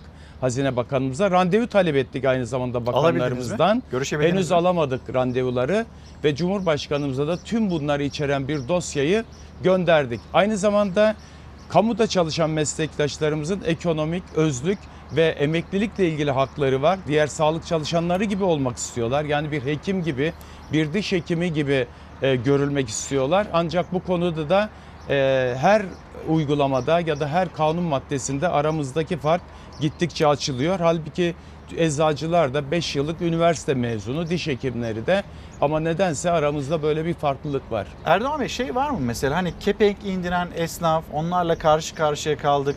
Böyle bu geçim sıkıntısı ya da işte eczaneyi çevirememe e, problemi nedeniyle kapanan eczane var mı? Ya da ne kadar eczane var? Her yıl bine yakın eczanemiz kapanıyor. Ancak şu anda Türkiye'de 42'nin üzerinde eczacılık fakültesi var. Yani biz 20 yıl önce e, 300-350 kişi eczacılık fakültelerinden mezun olurken bugün 2500-3000 kişi mezun oluyor. Yani bir taraftan alandan birileri çekiliyor, öbür taraftan alana yeni birileri giriyor. Yani sayımız azalmıyor, artıyor. Ama alanımızdan çekilen insanlar var. Ekonomik gerekçelerle çekilen E insanlar o zaman var. şimdi önümüzdeki günlerde üniversite sınavına girecek olan gençler var. Eczacılık hani bu bu tercihte bulunacak olan gençler var. Ne dersiniz? Şöyle eczacılık güzel bir meslek, hayata dokunan bir meslek, insana dokunan bir meslek. Bir tarafıyla insanı güldürüyorsunuz. Yani yüz güldüren bir mesleği temsil ediyoruz. Ona dokunmak. Mesela biz sadece ilaç vermiyoruz. Onun sosyal ve ekonomik talepleriyle ilgileniyoruz. Onun psikolojisiyle ilgileniyoruz. Yani eşiyle kavga eden eczacı e, bayansa bayan eczacıyla paylaşıyor bunu. Erkekse erkek eczacıyla paylaşıyor. Çocuklarıyla sorunları olanlar gelip sizden e, yardım istiyorlar ya da çocuklarıyla ilgili e, eczanenizde alan açmanızı ve onun ona bir vizyon kazandırmanızı istiyorlar. Eczacılık kutsal bir meslek, güzel bir meslek. Yani ekonomik gerekçelerle e, bu işten vazgeçebileceğimiz bir meslek değil. İnsana dokunan bir meslek, hayatı düzelten bir meslek. O yüzden ben eczacılık, eczacılık mesleğini tercih etmesinde hiçbir sakınca görmüyorum. Her şey, hayatın içinde her şey bir mücadele alanıdır. Siz e, bu alanda mücadele var, zorlu bir mücadele var diye bu alandan çekilemezsiniz. Mücadelenizi yapacaksınız, taleplerinizi bildireceksiniz, gereken reflekslerinizi göstereceksiniz.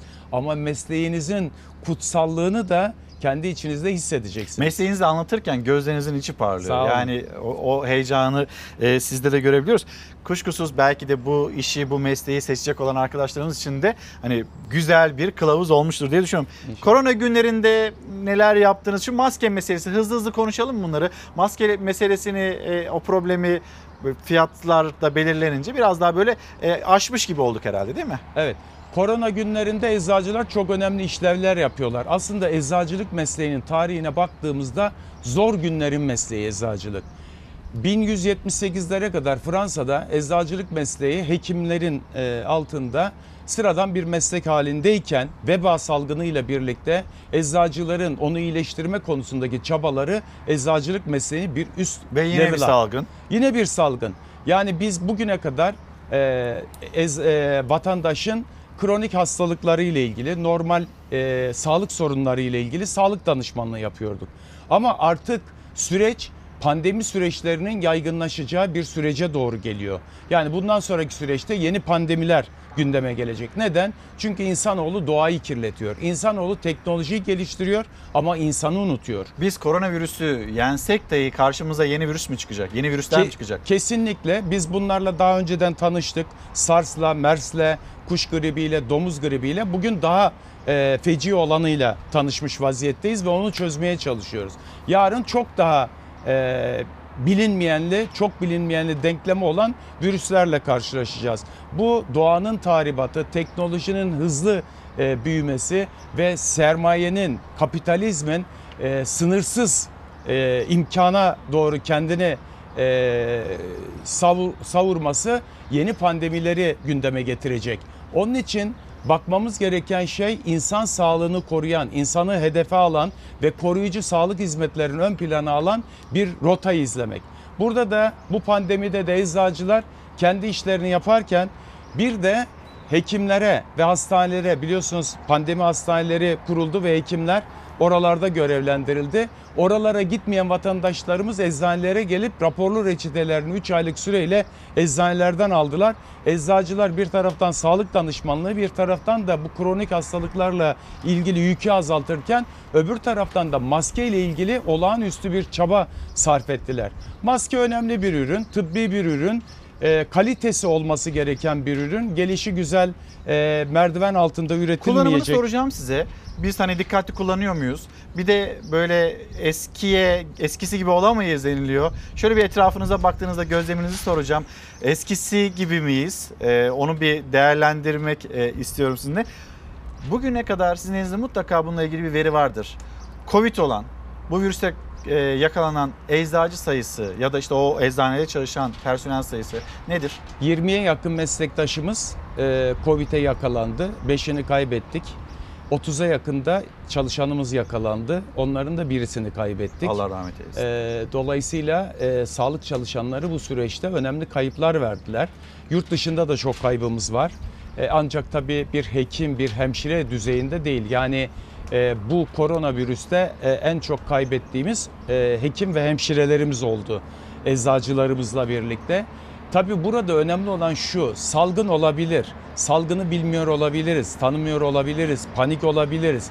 Ancak salgını önlemenin birinci koşulu sağlık çalışanını korumaktır. Bu konuda e, sağlık çalışanlarının ekipmanı noktasında maalesef bir zaaf ortaya çıktı. Sağlık çalışanlarımızı koruyabildik mi? E, Yani yeterince koruyamadığımızı gösteriyor. Türkiye'de 140 bin e, vaka sayımız var. Şu anda 40 bine yakın vaka sayımız duruyor. Diğerleri iyileşmiş, bir kısmını kaybetmiş vaziyetteyiz. 400'e yakın kaybımız var. E bunların içerisinde ciddi bir miktar sağlık çalışanımız var. Sağlık çalışanlarımızı bu süreçte korumak için çünkü en önemli tedbir cepheye sürdüğünüz askeri korumaktır. Siz askeri koruyamıyorsanız vatandaşı koruyamazsınız. Dolayısıyla böyle organize olmak gerekiyor. Böyle organize olursak mesela buradan bu pandemiden dersler çıkarabiliriz. Yani bunda acemilikler yapmış olabiliriz, yanlışlıklar yapmış olabiliriz, eksiklikler yapmış olabiliriz. Ama buradan ders çıkarıp yeni rotalar izleyebiliyorsak, kendimizi yeni pandemilere karşı geliştirebiliyorsak, yeni önlemler alabiliyorsak ve çeperimizi ve vizyonumuzu buna göre şekillendirebiliyorsak biz geleceğe hazırlanıyoruz demektir. Bir de gözleminizi sorayım. Son soru da bu olsun. Evet. Maskeyi düzgün kullanıyor muyuz? Ve sokağa baktığınızda çarşı pazara ne durumdayız? Şimdi maskeyi Yani doğru- hızlı mı normalleştik? biraz hızlı normalleştik. Yani tablo iyi. Türkiye Türkiye çok şanslı bir ülke. Ya o Ekim Kasım ara- e, ayında Çin'de meydana gelen korona Mart ayında ülkeye geldi. Yani 11 Mart'ta ülkeye girdi. Dolayısıyla 3 aylık 4 aylık bir süre e, ülkemize gelmedi. Bu hazırlıklarımızın işte Ocak ayının içerisinde biliyorsunuz bilim kurulu oluşturuldu. Yani hazırlıklara önceden başladık. Dolayısıyla ön aldık ve iyi bir süreç izledik. Ancak geldiğimiz nokta ekonomik parametrelerin maalesef Türkiye'de iyi noktada olmaması e, ve e, işte bir birçok insanın işini kaybetmesi, işinden olması, e, günlük izliyoruz televizyonlarda işten çıkarmalar, e, belirli alanlara gelen yasaklar dolayısıyla o alana çıkıp e, ekonomik kazancını sağlayamayan insanlardan dolayı ciddi bir ekonomik e, sıkıntı var. Tabii bu tip durumlarda devletin yapması gereken şey öncelikle ekonomik parametreleri düşük olan vatandaşları koruma meselesidir. On- Ondan sonra diğerlerini takip etme meselesidir. Yani eczacılar da bu kesimin içindedir. Devlet alacağı önlemlere bunu yapmak durumundadır. Ama bu süreç meselesidir. Gelelim sokağa, maskeye. Maskeye, sokağa. Maske yeterince düzgün kullanılmıyor. Hayır, düzgün kullanılmıyor. Yani burada bu gevşemenin de etkisi var. Yani olay oldu Ama bitti. şimdi birinci kural, altın kural, sosyal mesafe. Evet. Bir bu. Dikkat ediyor muyuz? Yeterince dikkat etmiyoruz. Maske takıyor Maske- muyuz? Dikkatli kullanıyor muyuz? Maskeyi takanlar var ama düzgün takmayanlar var. Yani maske sonuçta burnumuzu ve ağzımızı korumak üzere ortaya çıkarılmış bir tıbbi ürün. Bir tıbbi ürün yani bir sağlık ürünü. Dolayısıyla bu sağlık ürününü e, onun kullanılış biçimiyle kullanmamız gerekiyor. Ama biz çenemize kadar indirebiliyoruz. Normal- Ağzımızı kapatıyoruz, burnumuzu kapatmıyoruz. Normalleşmeye e, AVM'lerden başladık mesela. Evet. Nasıl bakıyorsunuz? Yanlış. Yanlış. Yani ben biraz önce söyledim ekonomik parametreler düzgün olmayınca tercihleriniz yanlış olur. Yani AVM'lerden başlamak yanlış. E, Ve biz erken girdik. Biz e, hafta sonu tedbirleriyle süreci yönlendirmeye çalıştık. Oysa Türkiye'de 3 haftalık bir gerçekten bir yasak süreci, toplu bir yasak süreci olsaydı bugün çok daha farklı bir noktaya gelebilirdik. Çünkü bugün Güney Kore'de, e, Singapur'da, e, onun devamı olan Avrupa ülkelerinde vakaların sayısı gittikçe artıyor. Türkiye'de de son 3 gündür vakalarda kısmi bir artış var. Kısmi bir artış. Bu kısmi artışı görüp önlemleri biraz daha 1 Haziran'a kadar ötelemekte yarar olduğunu düşünüyorum. bir Mesela sağlık bayramda mesulü- nasıl bir karar alınmalı? Ee, bu şey e, Ramazan bayramında. bayramında. Ya daha çok e, günü içeren kararlar alınabilir. Tabii bunların ekonomiye ciddi katkıları var. Bunların da hesaplanması gerekiyor ama şöyle biz bir sağlıkçı olarak bir sağlık meslek me- e, mensubu olarak ve e, eczacılık örgütünün başındaki insan olarak söyleyeceğim şey sağlık mı ekonomi mi noktasıdır. Biz sağlık diye bakarız.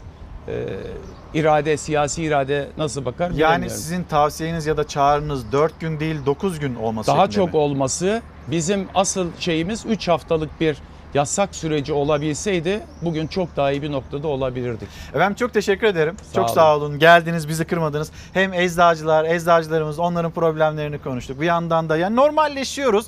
Anlamaya çalışıyoruz. Yani o normalleşmeye başladığımız yer, işte sokaklar, caddeler, orada insanların işte tavırları ne kadar dikkatliyiz değiliz. Sağ olun. Paylaştığınız bizimle Türk Eczacıları Birliği Eee, Başkanı Erdoğan Çolak'la konuştuk. Şimdi bir mola verelim.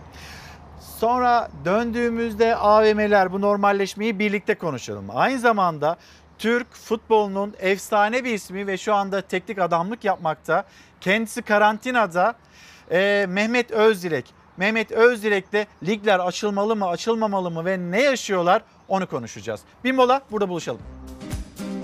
Efendim bir kez daha günaydın. Çalar Saat hafta sonuna devam ediyoruz. Birazdan sizleri e, Erzurum'a götüreceğiz. Erzurum'da bizi Mehmet Özdilek Türk futbolunun önemli isimlerinden ve şu anda teknik adamlık yapan bir ismi. Kendisiyle konuşacağız. Karantinada bir yandan da 12 Haziran'da e, liglerin açılması hani bu konu konuşuluyor tartışılıyor. Yapılan anketler var, değerlendirmeler var. Eskisi gibi olamayız derken işte AVM'ler onların açılışı pek çok konuyla ilgili haberlerimiz var ve hazır. Şimdi Milliyet Gazetesi, Milliyet Gazetesi'nde seçtiğimiz bir diğer ikinci başlık ikinci evrenin yeni normalleri. Milliyet Gazetesi'ndeki iki de, ikinci detayımız Sağlık Bakanlığı'nın kontrollü sosyal hayata ilişkin duyurduğu yeni kurallara göre pazarlar turnike sistemine geçecek. Minibüslerde herkes kendi ücretini kendisi verip para üstünü alacak. Yani şunu öne uzatır mısınız şeklinde bir sesleniş olmayacak galiba. Terziler ölçü alırken iğneyi ağzına götürmeyecek. Ayakkabı tamircileri müşteriden aldığı ayakkabılara bir gün beklendikten sonra e, işlem uygulayacaklarmış. Kitap evlerinde rastgele kitap karıştırılmayacak. İşte ikinci evrenin yeni normalleri eskisi gibi olamayız derken işte nasıl eskisi gibi bu davranışlar varsa bunları nasıl yapmamamız gerektiğini hatırlatan bir e, haber. Şimdi devam edelim. Milliyet Gazetesi'nden sonraki seçtiğimiz gazete Korkusuz Gazetesi olsun. Korkusuz Gazetesi'nin de e, manşeti gerçekten çarpıcı. Hani herkese, bütün vatandaşlara hem de ilgili kişiler lütfen dikkatli olun, lütfen sosyal mesafeye dikkat edin çağrıları yaparken bu ne perhiz, bu ne iftar sofrası manşet. Çayeli'nin MHP'li belediye başkanı İsmail Hakkı Çiftçi yasağa rağmen muhtarlarla iftarda buluştu. Maskesiz ve sosyal mesafesiz iftar sofrası sosyal medyada büyük tepki çekti. Yani hani birinci kural, altın kural, aman yapmayın, aman maskesiz dolaşmayın, kapalı ortamlarda kimin kiminle temas ettiği bilinmiyor. Sakın ha Hani yöneticiler bunu söylüyor. Yapmaları gereken de bu zaten. Ama işte bir iftar sofrası. İftar sofrasında herkes yan yana dip dibe kimsenin e, yüzünde e, maske de bulunmuyor. Bu ne perhiz, bu ne iftar sofrası. Korkusuz gazetesinin de manşeti bu şekilde. Şimdi Ankara'da şu an itibariyle ben aslında söyleyeyim sizlere hava durumunun, hava sıcaklığının kaç olduğunu. Şu an itibariyle Ankara'da hava sıcaklığı 26 derece. Memleket, memleketin de havasını paylaşacağız. Şöyle bir dışarıyı da gösterelim. Yani Ankara'ya da şöyle bir bakalım. Yeşilliklerin içinden Kızılay Meydanı'na doğru bakalım. Sokağa çıkma kısıtlamasının e, olduğu, uygulandığı e, şehirlerden bir tanesi Ankara. Ve görüyorsunuz e, işte burası Milli Egemenlik Parkı. Hemen arkasında İçişleri Bakanlığı'nı e, görmektesiniz aynı zamanda. Fox kameramanı Serhat Yağmur ve Akif Balıkçıoğlu bu görüşleri, görüntüleri sizlerle e, sizlerle buluşturuyorlar. Şimdi gelelim bir memleket havası diyelim. Sonrasında da daha çok haberimiz var. Haber yolculuğumuzu sürdürelim. Meteoroloji uyardı. Sıcak hava dalgası geliyor. Türkiye Mayıs ayının en sıcak günlerini yaşayacak. Termometreler bazı illerde 40 derecenin üstüne çıkacak. Bilim Kurulu üyesi Profesör Doktor Tevfik Özlü sıcak havanın virüsün bulaşma hızını düşürebileceği müjdesini verdi. Çöl sıcaklarından bahsediliyor. Bu bir açıdan güzel çünkü güneşle daha yakından birlikte olacağız. E, bu özellikle Covid salgınının e, yavaşlaması açısından olumlu etkiler de oluşturabilir. Bir serin bir ılık seyreden hava Mayıs'ın ortasına geldiğimiz şu günlerde aniden ısındı. Marmara, Ege, Batı Akdeniz, İç Anadolu'nun batısı ve Orta Karadeniz'de mevsim normallerinin 9 ile 13 derece üstüne çıkıyor sıcaklık. Adı çöl sıcağı. İstanbul 31, Aydın 41, Manisa ve Antalya 40, Denizli ve Muğla 39, İzmir 38 derece olacak. Sıcak havanın tadını çıkaranlar virüsü unutup denizin tadını çıkardı Çeşme'de. Bilim Kurulu üyesi Profesör Doktor Tevfik Özlü sıcak hava D vitamini seviyesini yükseltecek. Bu da bağışıklığın güçlenmesi. Hatta virüsün yayılma hızının düşmesi demek dedi. Ancak uyardı. 11 ile 16 gibi bu saatlerde çok güneş altında kalmamamız lazım. Kapalı yerlerde de havasız alanlarda bulunmamak gerekiyor. Onun dışında ağır eforlardan kaçınmakta yarar var. Bol sıvı almak gerekiyor. Kıyafetler önemli. Böyle dar sentetik giysiler değil, geniş pamuklu, vücudun ısısını dışarı atmaya izin veren kıyafetler kullanılmalı. Özellikle bebekler, yaşlılar, kronik böbrek, kalp ve akciğer hastalığı ya da yüksek tansiyonu olanlar sıcak havadan en çok etkilenenler. Sıcak çarpmasına dikkat edilmesi konusunda meteorolojide bilim kurulu üyesi Özlü de uyarıyor. Sıcak hava önümüzdeki haftaya kadar etkisini sürdürecek.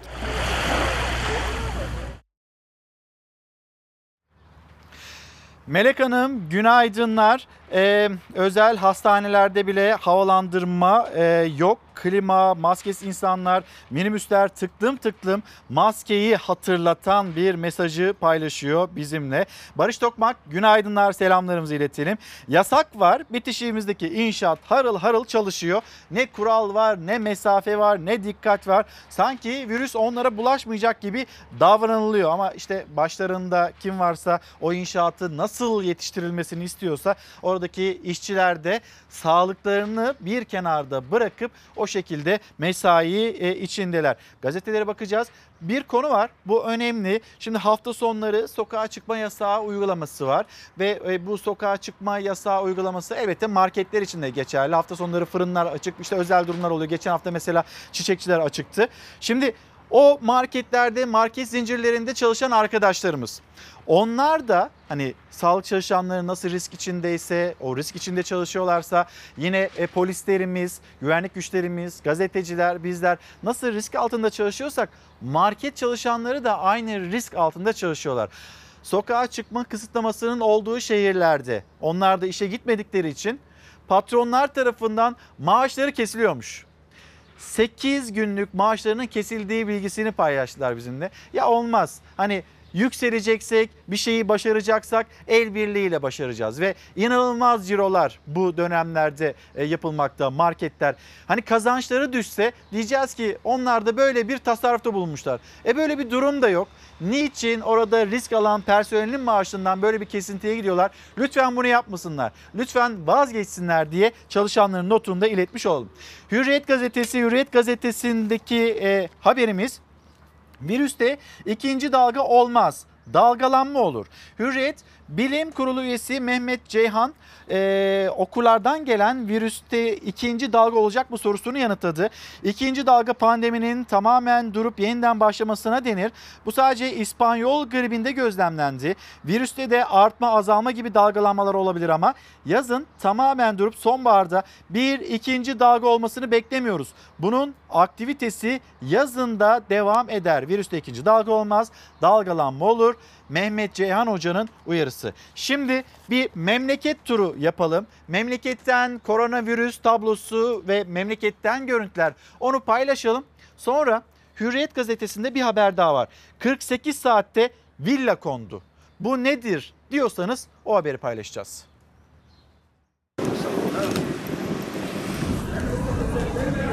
Sağlığına kavuşanlar da vardı, sağlığını hiçe sayıp sokakları dolduranlar da. Türkiye koronavirüste bir günü daha bu görüntülerle geride bıraktı. Sosyal mesafe insanlar koruyamıyor. Yani bu mesafeyi aslında korumaları lazım. Ölümler var, vakalar var. Bunu atlatamıyoruz.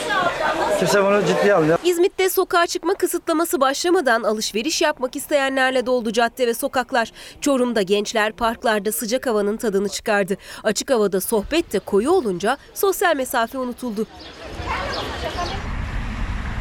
Zonguldak'ta denize giren gençlere 3150 lira para cezası kesildi. Gaziantep'te cadde ve sokaklarda gezenleri uyarmak için dronlu tim kuruldu. Gaziantep Büyükşehir olarak e, yaptığımız yazılımla aldığımız drone'la bunu birleştirdik. Şu an bütün şehirde havada drone'larla Vatandaşlarımızı uyaracağız. Amerika Birleşik Devletleri'nden gelen Türkler içinse yeni tahliye seferleri başladı. New York, Chicago, Houston ve Miami'den dönecek olanlar 14 gün boyunca yurtlarda karantinaya alınacak. Hastanelerde ise mesai yoğun. Manisa Salihli Devlet Hastanesi'nde COVID-19 sağlık personeli haftalardır içinde oldukları yoğunlukta az da olsa nefes alabilmek, gülebilmek için bu esprili videoyu çekti. İstanbul'da komşusundan virüs bulaşan 70 yaşındaki Fatma Alev Yalçınkaya tedavisinin ardından iyileşerek alkışlarla uğurlandı. Minnet doluyum. Önce Allah sonra onlar. Her zaman her yerde bunu minnetle anacağım. Bu zorlu süreçte yardıma ihtiyacı olan ailelerse unutulmadı. Rumeli Türkleri Kültür ve Dayanışma Derneği öncülüğünde bir araya gelen farklı Rumelili sivil toplum kuruluşları İstanbul'da 7 bin aileye erzak kolisi dağıttı. Aslı Hanım günaydın. Rize'deki iftar yemeği üzerine yazma gereği duydum. Madem kurallara uyulmuyor, kurallara uyulmadığı takdirde de vatandaşa ceza kesiliyor. O zaman o gün o iftar sofrasında poz verenler onlara da ceza kesilmesi gerekmez mi? Aslı Hanım'ın gönderdiği mesaj. Evet haklı bir mesaj. Örnek olunması gerekirken işte böyle bir iftar sofrası. Gelelim Hürriyet gazetesine, Hürriyet gazetesindeki detaya 48 saatte villa kondu. Birinci derecede sit bölgesi olan Antalya'nın Kekova koyundaki koyun adasının karşısında 48 saatte dikilen kaçak villanın nasıl bu kadar kısa sürede bitirildiği dikkat çekti. Şimdi cennet gibi bir yer, cennet gibi bir köşe ve buraya yani yol yok.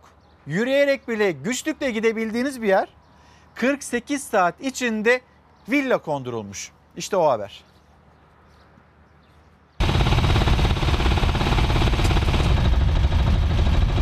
Aslında çivi çakmak bile yasak ama sadece 48 saatte birinci derece sit alan içine villa diktiler.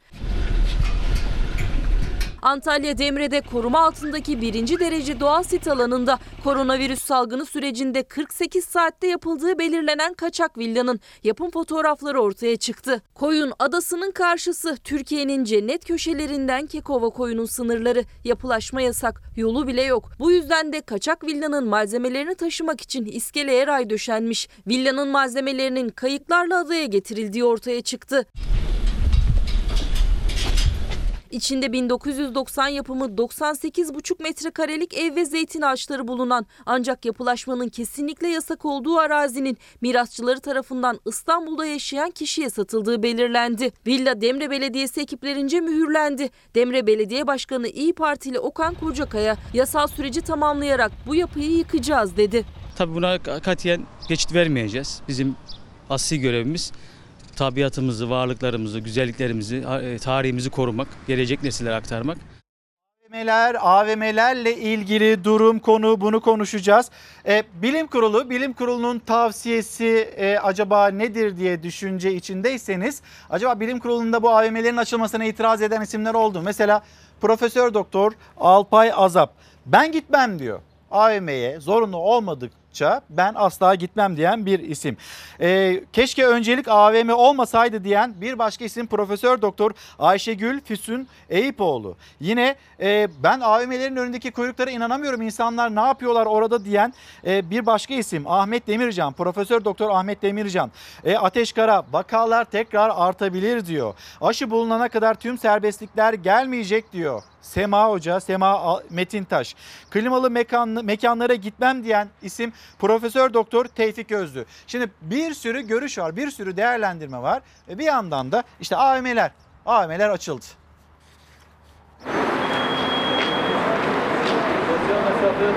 Elbise alacağım bayramlık, makyaj alacağım, ayakkabı, çanta falan. İki ay sabrettiniz ama kapılar açılır açılmaz hemen. Zordum aynen. Her ne kadar bazı yerlerde yine arzu etmedik sahnelere rastlasak da genel olarak halkımızın belirlenen kurallara riayet ederek işinin başına geçtiğini, alışverişini yaptığını gördük. 51 günün sonunda normalleşmenin ilk ve en somut adımı olarak alışveriş merkezleri açıldı. Türkiye genelinde 365 AVM, itirazlar, tartışmalar, geniş temizlik önlemleri ve haftalardır bugünü bekleyenlerin yoğun ilgisiyle çalışmaya başladı. AVM'ler bir süredir kapalıydı. Tam açılış saatinde geldiniz. Önemli miydi ihtiyaç? Çok önemli değildi ama. Pandemi öncesinde günlük 6 milyon 500 bin ziyaretçi kabul ederken şu anda pandemi sonrası ilk açılışta 1 milyon 200 bin civarında e, ziyaretçi kabul ettik. AVM'lerin açılış saati 11 ama tedbirler çok erken alınmaya başlandı. Daha kapıdan içeri girer girmez ilk tedbir karşılıyor bizi. Yere sosyal mesafe adımları belirlendi ve bu adımların aşılmaması gerekiyor. İkinci nokta ise hijyen noktası. Eller dezenfekte edilmeden içeriye girmek yasak. En önemlisi ateş ölçümü bazı AVM'lerde termal kameralarla bazılarında ise manuel olarak ateş ölçülmeden içeriye girmek kesinlikle yasak. Sıkıldık evde aylardır kızım be. Mağazadan kıyafet alacağım çıkacağım yani dolaşmayacağım. Havasız bir yer çünkü. Zararlıymış insanlara. Kapasitenin %10'u kadar müşteri maskeyle alınıyor AVM'ye. İçeride de 1,5 metre kuralına uyulmak zorunda. Asansörlere en fazla 3 kişi binebiliyor. Açtınız AVM'leri. Niye açıyorsunuz? Birileri AVM'ler üzerinden ateşle oynuyor. Cumhurbaşkanı ve çevresindeki 3-5 kişi hangi bilgiyle bu kararı aldılar? İki hafta daha neden sabredilemedi? Vatandaş özlemle AVM'lere koştu ama tartışmalar onlardan daha hızlı yükseldi. Muhalefet karara tepki gösterdi. Park bahçe gibi açık alanlar açılmazken, Türkiye Büyük Millet Meclisi kapalıyken alışveriş merkezleri neden açılıyor? AVM'lerin açılmasında bir mahsur yoksa camilerimiz neden kapalı? Bazı sıkıntılar size veriyor olabiliriz. Sizleri eğer sıkıntıya düşürüyorsak özür diliyorum. Sabredelim. Cumhurbaşkanı Erdoğan tedbirlerin gevşetilmesi için biraz daha sabır istemişti. Mayıs ayının sonunda Haziran itibariyle kısıtlamalarda esnemenin işaretini verdi. Muhalefet de hastalığın bulaşma riski henüz yüksek, alışveriş merkezlerinin açılması riski artırır diyerek karşı çıktı. AVM'ler konusu biraz endişeye sevk- hepimizi sevk etmiş durumda. Çünkü kapalı bir alan. Ee, havalandırması iç bünyeden geliyor. Tartışmanın sağlıkçılar tarafında da ilk günden itibaren yaşanan yoğunluğa dikkat çekildi. Sağlık Bakanı da doktorlar da AVM kapılarındaki kuyruğun ikinci dalgayı tetikleyebileceğine vurgu yaptı. Virüsten korunmamızı sağlayacak kuralları askıya alarak alışveriş kuyruğuna girmek risktir. AVM'lerin taşıyabileceği risklerden bahsediyoruz.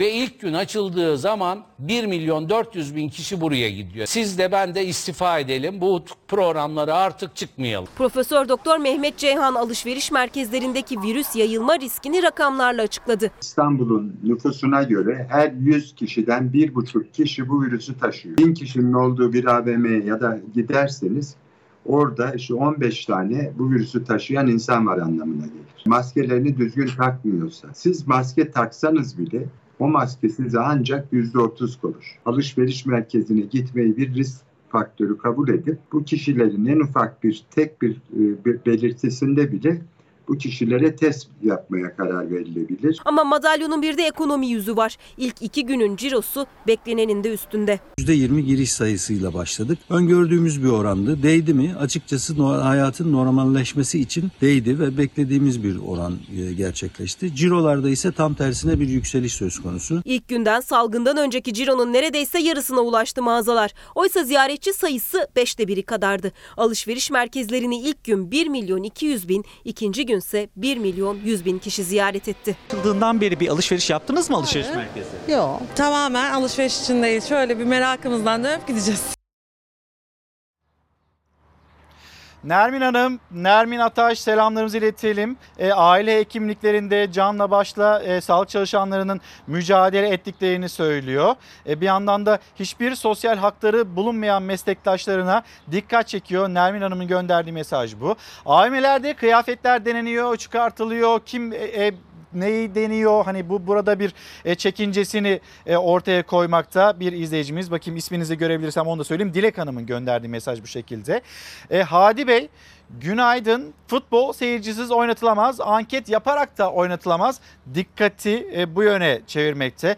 AVM'leri açanlara hani tepki göstermiyoruz da gidenlere mi tepki gösteriyoruz? E, onları da konuşalım diyor e, bir izleyicimiz. Gülay Göktuman Bizim AVM'lere değil açık havaya ihtiyacımız var. Yoksa giyecek bir şeyimiz mi kalmadı da bu kadar böyle AVM'lerin kapısında kuyruk olduk? Efendim bugünlerde önemli bir problem. Hani bu problemle karşı karşıya kalınmasın diye bizim de farkındalık yaratmaya çalıştığımızı sizler de takip ediyorsunuzdur kuşkusuz. Şimdi Burcu Hanım var. Burcu Hanım, İbrahim Özkan çifti, 3 çocukları var. Ee, onların mutlu bir yaşam sürüyorlardı ancak e, Burcu Hanım e, ikinci kez lösemiye yakalandı E, ve şimdi tek kurtuluş olarak ilik nakli deniliyor ve bu güzel aileyi yalnız bırakmamak için bizim bağışı olmamız gerekiyor. Bu zor günlerde de belki Ramazan nedeniyle Okan bağışı orada bir düşme e, meydana geldi. Bir yandan kök hücre e, ile ilgili olarak e, bir takım böyle geri e, durulduğunu söylüyor e, yetkililer. Ama biz eğer kök hücre bağışçısı olursak Burcu Hanım, Burcu Hanım'a hayat olabiliriz ve bu konuda işte bağış bekleyen pek çok çocuğumuza, pek çok kişiye hayat olabiliriz, umut olabiliriz ve aileleri, e, çocukların işte annelerini, çocuklarımızı kurtarabiliriz. Lütfen bu konudaki duyarlılığı yine yüksek seviyede tutalım. Kök hücre ile ilgili bağışçı olmaktan çekinmeyelim. Kan bağışından da lütfen ama lütfen e, geri durmayalım, çekinmeyelim. Şimdi yurttan o korona raporunu paylaşmıştık. Bir de dünyaya gidelim. Dünya raporunu paylaşalım. Trump koronavirüs aşısı için yıl sonunu işaret etti. Slovenya Avrupa'da salgını sona erdiren ilk ülke oldu.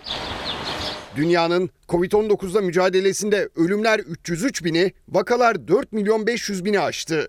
Amerika Birleşik Devletleri'nde can kaybı 87 bine yaklaştı. Başkan Trump salgından sorumlu tuttuğu Çin'le ilişkileri kesebiliriz dedi.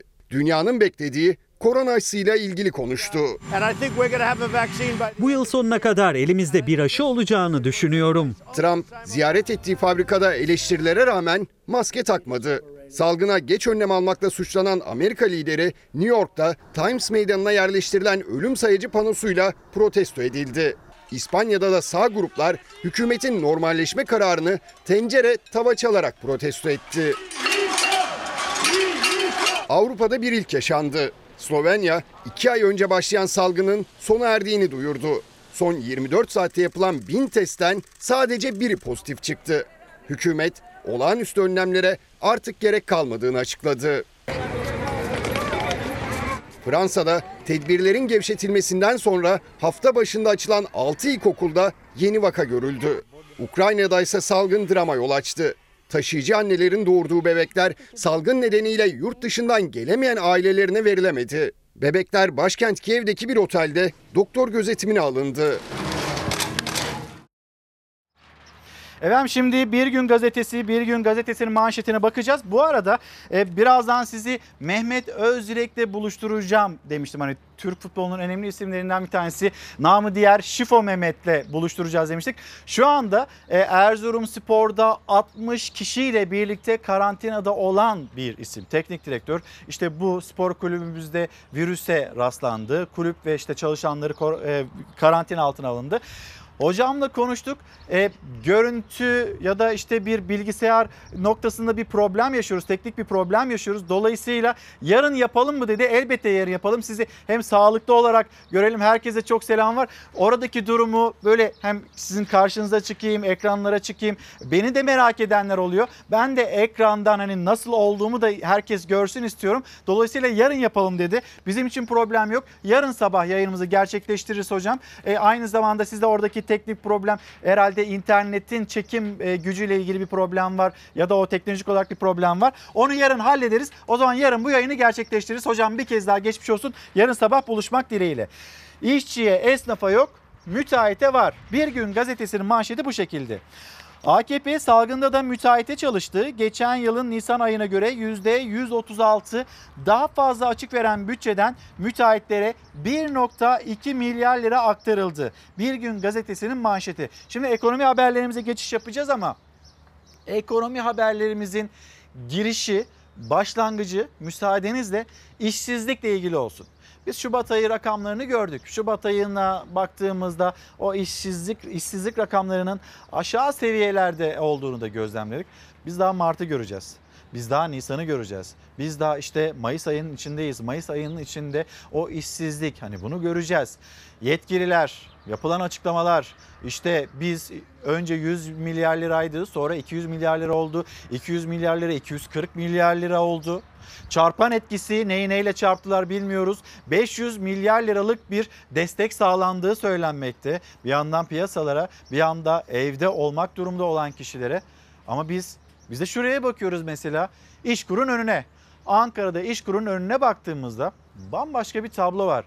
İşkur'a iş bulabilmek için gelen cebinde 2,5 lira olan insanlarla karşılaşıyoruz. Ya da baba evde ekmek yok denildiğinde evdeki termosu alıp çay demleyen ve o demlediği çayı satmaya çalışan insanlarla karşılaşıyoruz. Bunların sayısı az mıdır? Burada gözlemlediğimiz kişiler münferit midir acaba? Bunu size bir sormak istiyorum ve işsizlik haberini bir paylaşalım. Ara ara iş bulursam çalışıyorum. Eşim de işten çıkarttılar pandemiden dolayı. Hanımın aldığı kalan parayla sağlıyoruz. 2020'nin ilk ayında Ocak'ta 13.8 olarak açıklandı işsizlik oranı. Bir ay sonrasının Şubat'ın rakamı 13.6. Düşen işsizlik rakamlarının aksine işkur önleri iş arayanlarla dolu. Babasın, çocuğun istediğini alamıyorsun, gözüne bakamıyorsun, boynunu büküyorsun. O da anlıyor ama yapacak bir şey değil. Üzülme baba diyor, olur diyor, geçer diyor böyle yani. 2020 yılı Şubat döneminde işsizlik oranı 1.1 puanlık azalışla %13.6 oldu. Tarım dışı işsizlik oranı ise 1.5 puanlık azalışla %15.4. Bu TÜİK'in ortaya koyduğu tablo. Bu da rakamlara karşın işkur kapısı önünde yaşanan acı tablo. Konu komşunun verdiği ekmek parasıyla filan filtrelerle, zekatlarla ayakta durmaya çalışıyoruz. Tarifi yok. O kadar zor durumdayız. Rauf Seki 52 yaşında koronavirüs salgınıyla çalıştığı lokanta tedbir amaçlı kapatıldı. İşçi çıkarma yasağı gelmeden önce işten çıkarıldı. 650 kira veriyorum. Da veremiyorum. Ev sahibim zaten borcundan dolayı elektriğimi kapattı, suyumu kapattı.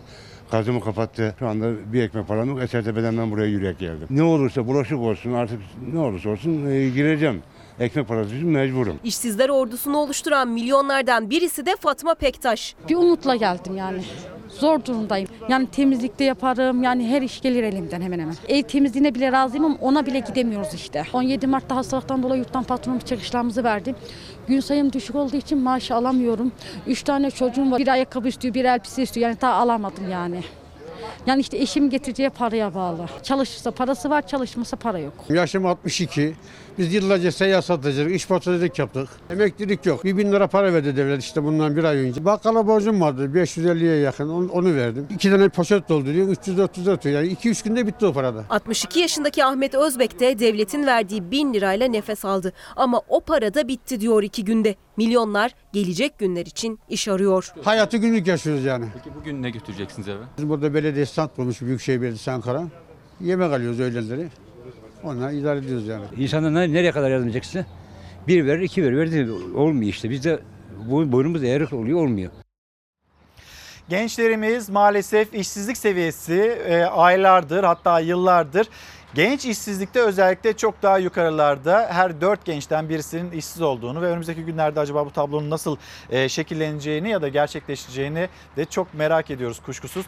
19 Mayıs'ta Gençlik ve Spor Bayramı'nı kutlayacağız ama hani onlarla ilgili umutlu cümleler, işle, aşla ilgili verilebilecek e, mesajlar, cümleler maalesef bugünlerde duyulamıyor. Gençlerimiz onların yaşadığı problemleri de bir kez daha söylemiş olalım. Emeklerimize gelince onların durumlarında bir değişiklik yok. Emeklerimiz geçiremiyorlar.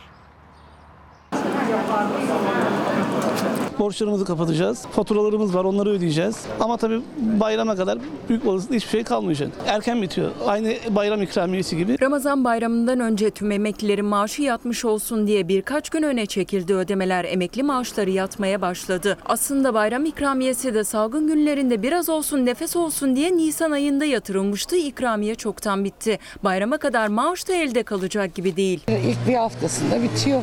Emekli aylıklarını alabilmek için olabildiğince sosyal mesafeyi koruyarak sıraya girdiklerinde bankanın önündeki kuyruklar da uzadı. Zaten sırada da ayın sonu nasıl gelir hesabı yapılıyor. 20'sinde alıyorum. Valla e, koyuyorum çekmece. Eyvah e, 100 kaldı, 200 kaldı diye hesap yapıyorum. Doğalgaz 460, elektrik 180 geldi.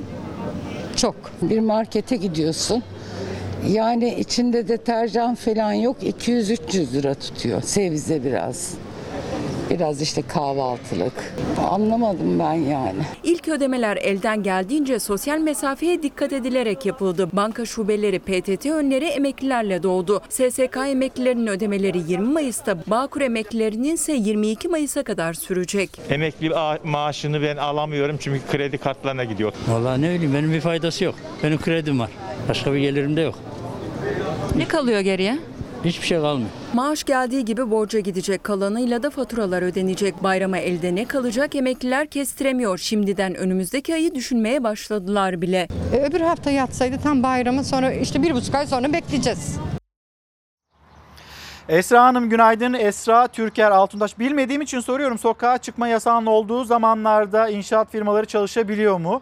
E çalışamıyorlar. Hani özel bir izin hızla yetiştirilmesi gereken e, bir inşaat değilse hani pandemi sürecinde İstanbul'da 3 tane hastane yap- yapımım var, inşaat var. Hani oralarda belki çalışmalar devam ediyordur ama bizim Fox'un hemen yan tarafında bir inşaat var. Ankara'da sokağa çıkma kısıtlaması var. Dolayısıyla orada bir inşaat, inşaatta çalışma faaliyeti olmuyor. Yani olmaması gerekiyor. Milli Gazete, Milli Gazete'nin manşeti çok çarpıcı. Üretmeyince tükeniyor, tüketiliyor ve gidiyor. Dünya Çiftçiler Günü kutlanırken böyle de acı gerçekler var. Bir raporlama. Son 10 yılda toprağını ekip biçenlerin sayısı %48 azalırken hali hazırda çiftçilik yapanların 50 yaş üzeri olması ise tehlikeyi daha da ciddi boyutlara taşıyor. Gençler bu mesleği seçmiyorlar, tercih etmiyorlar. Yavaş yavaş çiftçi üretimden çekiliyor. Bakın sene 2008 iken 1 milyon 127 bin 744 kişi bu alanda faaliyet gösteriyor. Yani ekiyor biçiyor.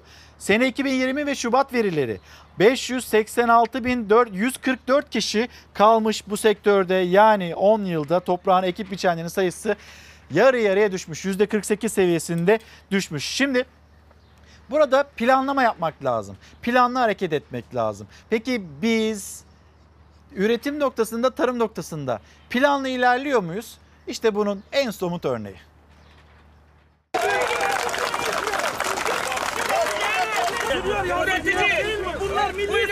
Limon örneğinde mesela. Ee, burada bir kısıtlamaya gittik çünkü belli bir ihtiyacımız var. Bu ihtiyaç Türkiye'nin stokları da ancak bu ihtiyacı karşılayacak. Tarım Bakanlığı'nın yaptığı tespitin yanlış olduğu anlaşıldı. İç piyasaya yetmeyeceği endişesiyle limon ihracatı kısıtlanmıştı. Mersin'de üretici yolu kesti, limonlarını döktü. Uzmanlarsa hesapta yanlışlık var dedi. Cumhurbaşkanı Erdoğan ve Mersin milletvekilleriyle görüşen Tarım Bakanı Bekir Pakdemirli ihracat kısıtlamasını gevşetti. Cumhurbaşkanımız ve bölge milletvekillerimizle yaptığımız istişareler sonucu 10 bin ton limon ihracatının yeniden yapılacağını müjdelemek isterim. Yok böyle bir dünya. Biz stokçu değiliz. Biz üreticiyiz. Biz emekçiyiz. Bizim önümüzü açın yeter. 7 Nisan'da getirilen limon ihracatı kısıtlaması çoğu üreticiyi mağdur etti. Yaklaşık 70 bin ton ihraç edilebilir limon elde kaldı. Limon üreticileri hem ellerindeki ürünün çürümesinden hem de ihracat kapılarını kaybetmekten korktuğu için eylem yaptı. Elimizdeki pazarlarımızı kaybettik. Yenisine ihracat yapmak istesek bile onlar artık bizimle çalışmayacak. Pandemi sürecinde de bakanlık olarak ne üreticimizi ne de tüketicimizi mağdur etmemek adına başından beri çok sağlam tedbirlerle bizzat sahada olduk. İhracat kısıtlamaları ister istemez Üreticiyi korumak için getirilen ihracat kısıtlamasını bir hafta sonra esnetti Bakan Pakdemirli. Yine benzer bir mesaj vererek Her zaman olduğu gibi üreticilerimizin ve tüketicilerin yanındayız. Çürüyen ya da yollara dökülen limonlar ziyan oldu. Ancak en azından ihracat pazarındaki yerini koruyacak limon üreticisi. Fox Spor Müdürü Elvan Arat ve paylaşımı Türkiye Futbol Federasyonu Başkanı Nihat Özdemir kesinlikle ligin tamamlanması üzerine odaklanmış.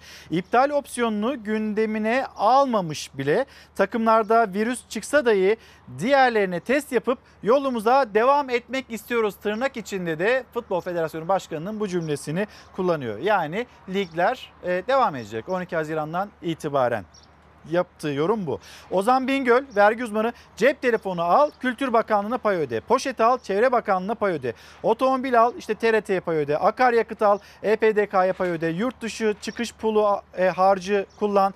TOKİ'ye pay öde. Müze bileti al e, belediyeye pay öde. Vergiden payına düşeni alanlar gelirden payına düşeni alamadılar demekte dikkat çekmekte. Şimdi gelelim bir başka sorunuza.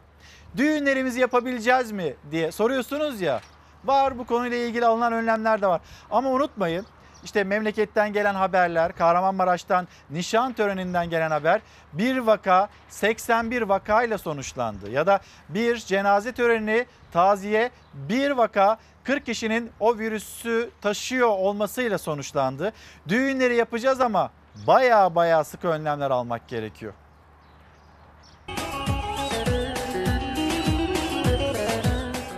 Maske ve kişi sayısının az tutulmasıyla birlikte sosyal mesafe korunmak. Temel prensip bunlar olması gerekiyor. Hijyen noktasında hiçbir sıkıntımız yok. Düğünler ertelendi. Beyaz gelinlik ve en mutlu gün hayalleri de gelin ve damat adayları salgının geçmesini beklerken düğün saloncuları ve organizasyoncular işveren sendikasından hazırız mesajı geldi. Hatta bir de video hazırladılar. Yeşil ışık yandığı an ilk düğünler işte böyle olacak. 600 kişilik bir kapasitesi varsa bir düğün salonunun bunu en fazla maksimum 120-125 kişinin alması gerekiyor. Doktorlara göre yine en önemlisi sosyal mesafe. Düğün salonları eskisi gibi dolup taşamayacak. Kapasitenin beşte birine kadar düşürülebilecek misafir sayısı. Herkes ateşi ölçülerek maskeyle katılabilecek düğüne. Ne ateş ölçer müdür ateş ölçer. Her gün ilaçlama müdür ilaçlama. Hijyen konusunda kesinlikle bir salon sahipleri de taviz vermeyiz. Sosyal mesafe korunmadan halay ya da herhangi bir oyun ya da yakın temasla ilgili herhangi bir çeşit bir oyun oynanmaması gerekiyor. Bizim tabii ki halaylarımız, delilo dediğimiz bu konuda kaygıların olduğunu farkındayız. Şimdi bunu da çözebilecek yöntemlerimiz var. O yöntemi de hazırladıkları videoyla gösterdi sendika. Halaydakilerin arasında ikişer metre mesafe var.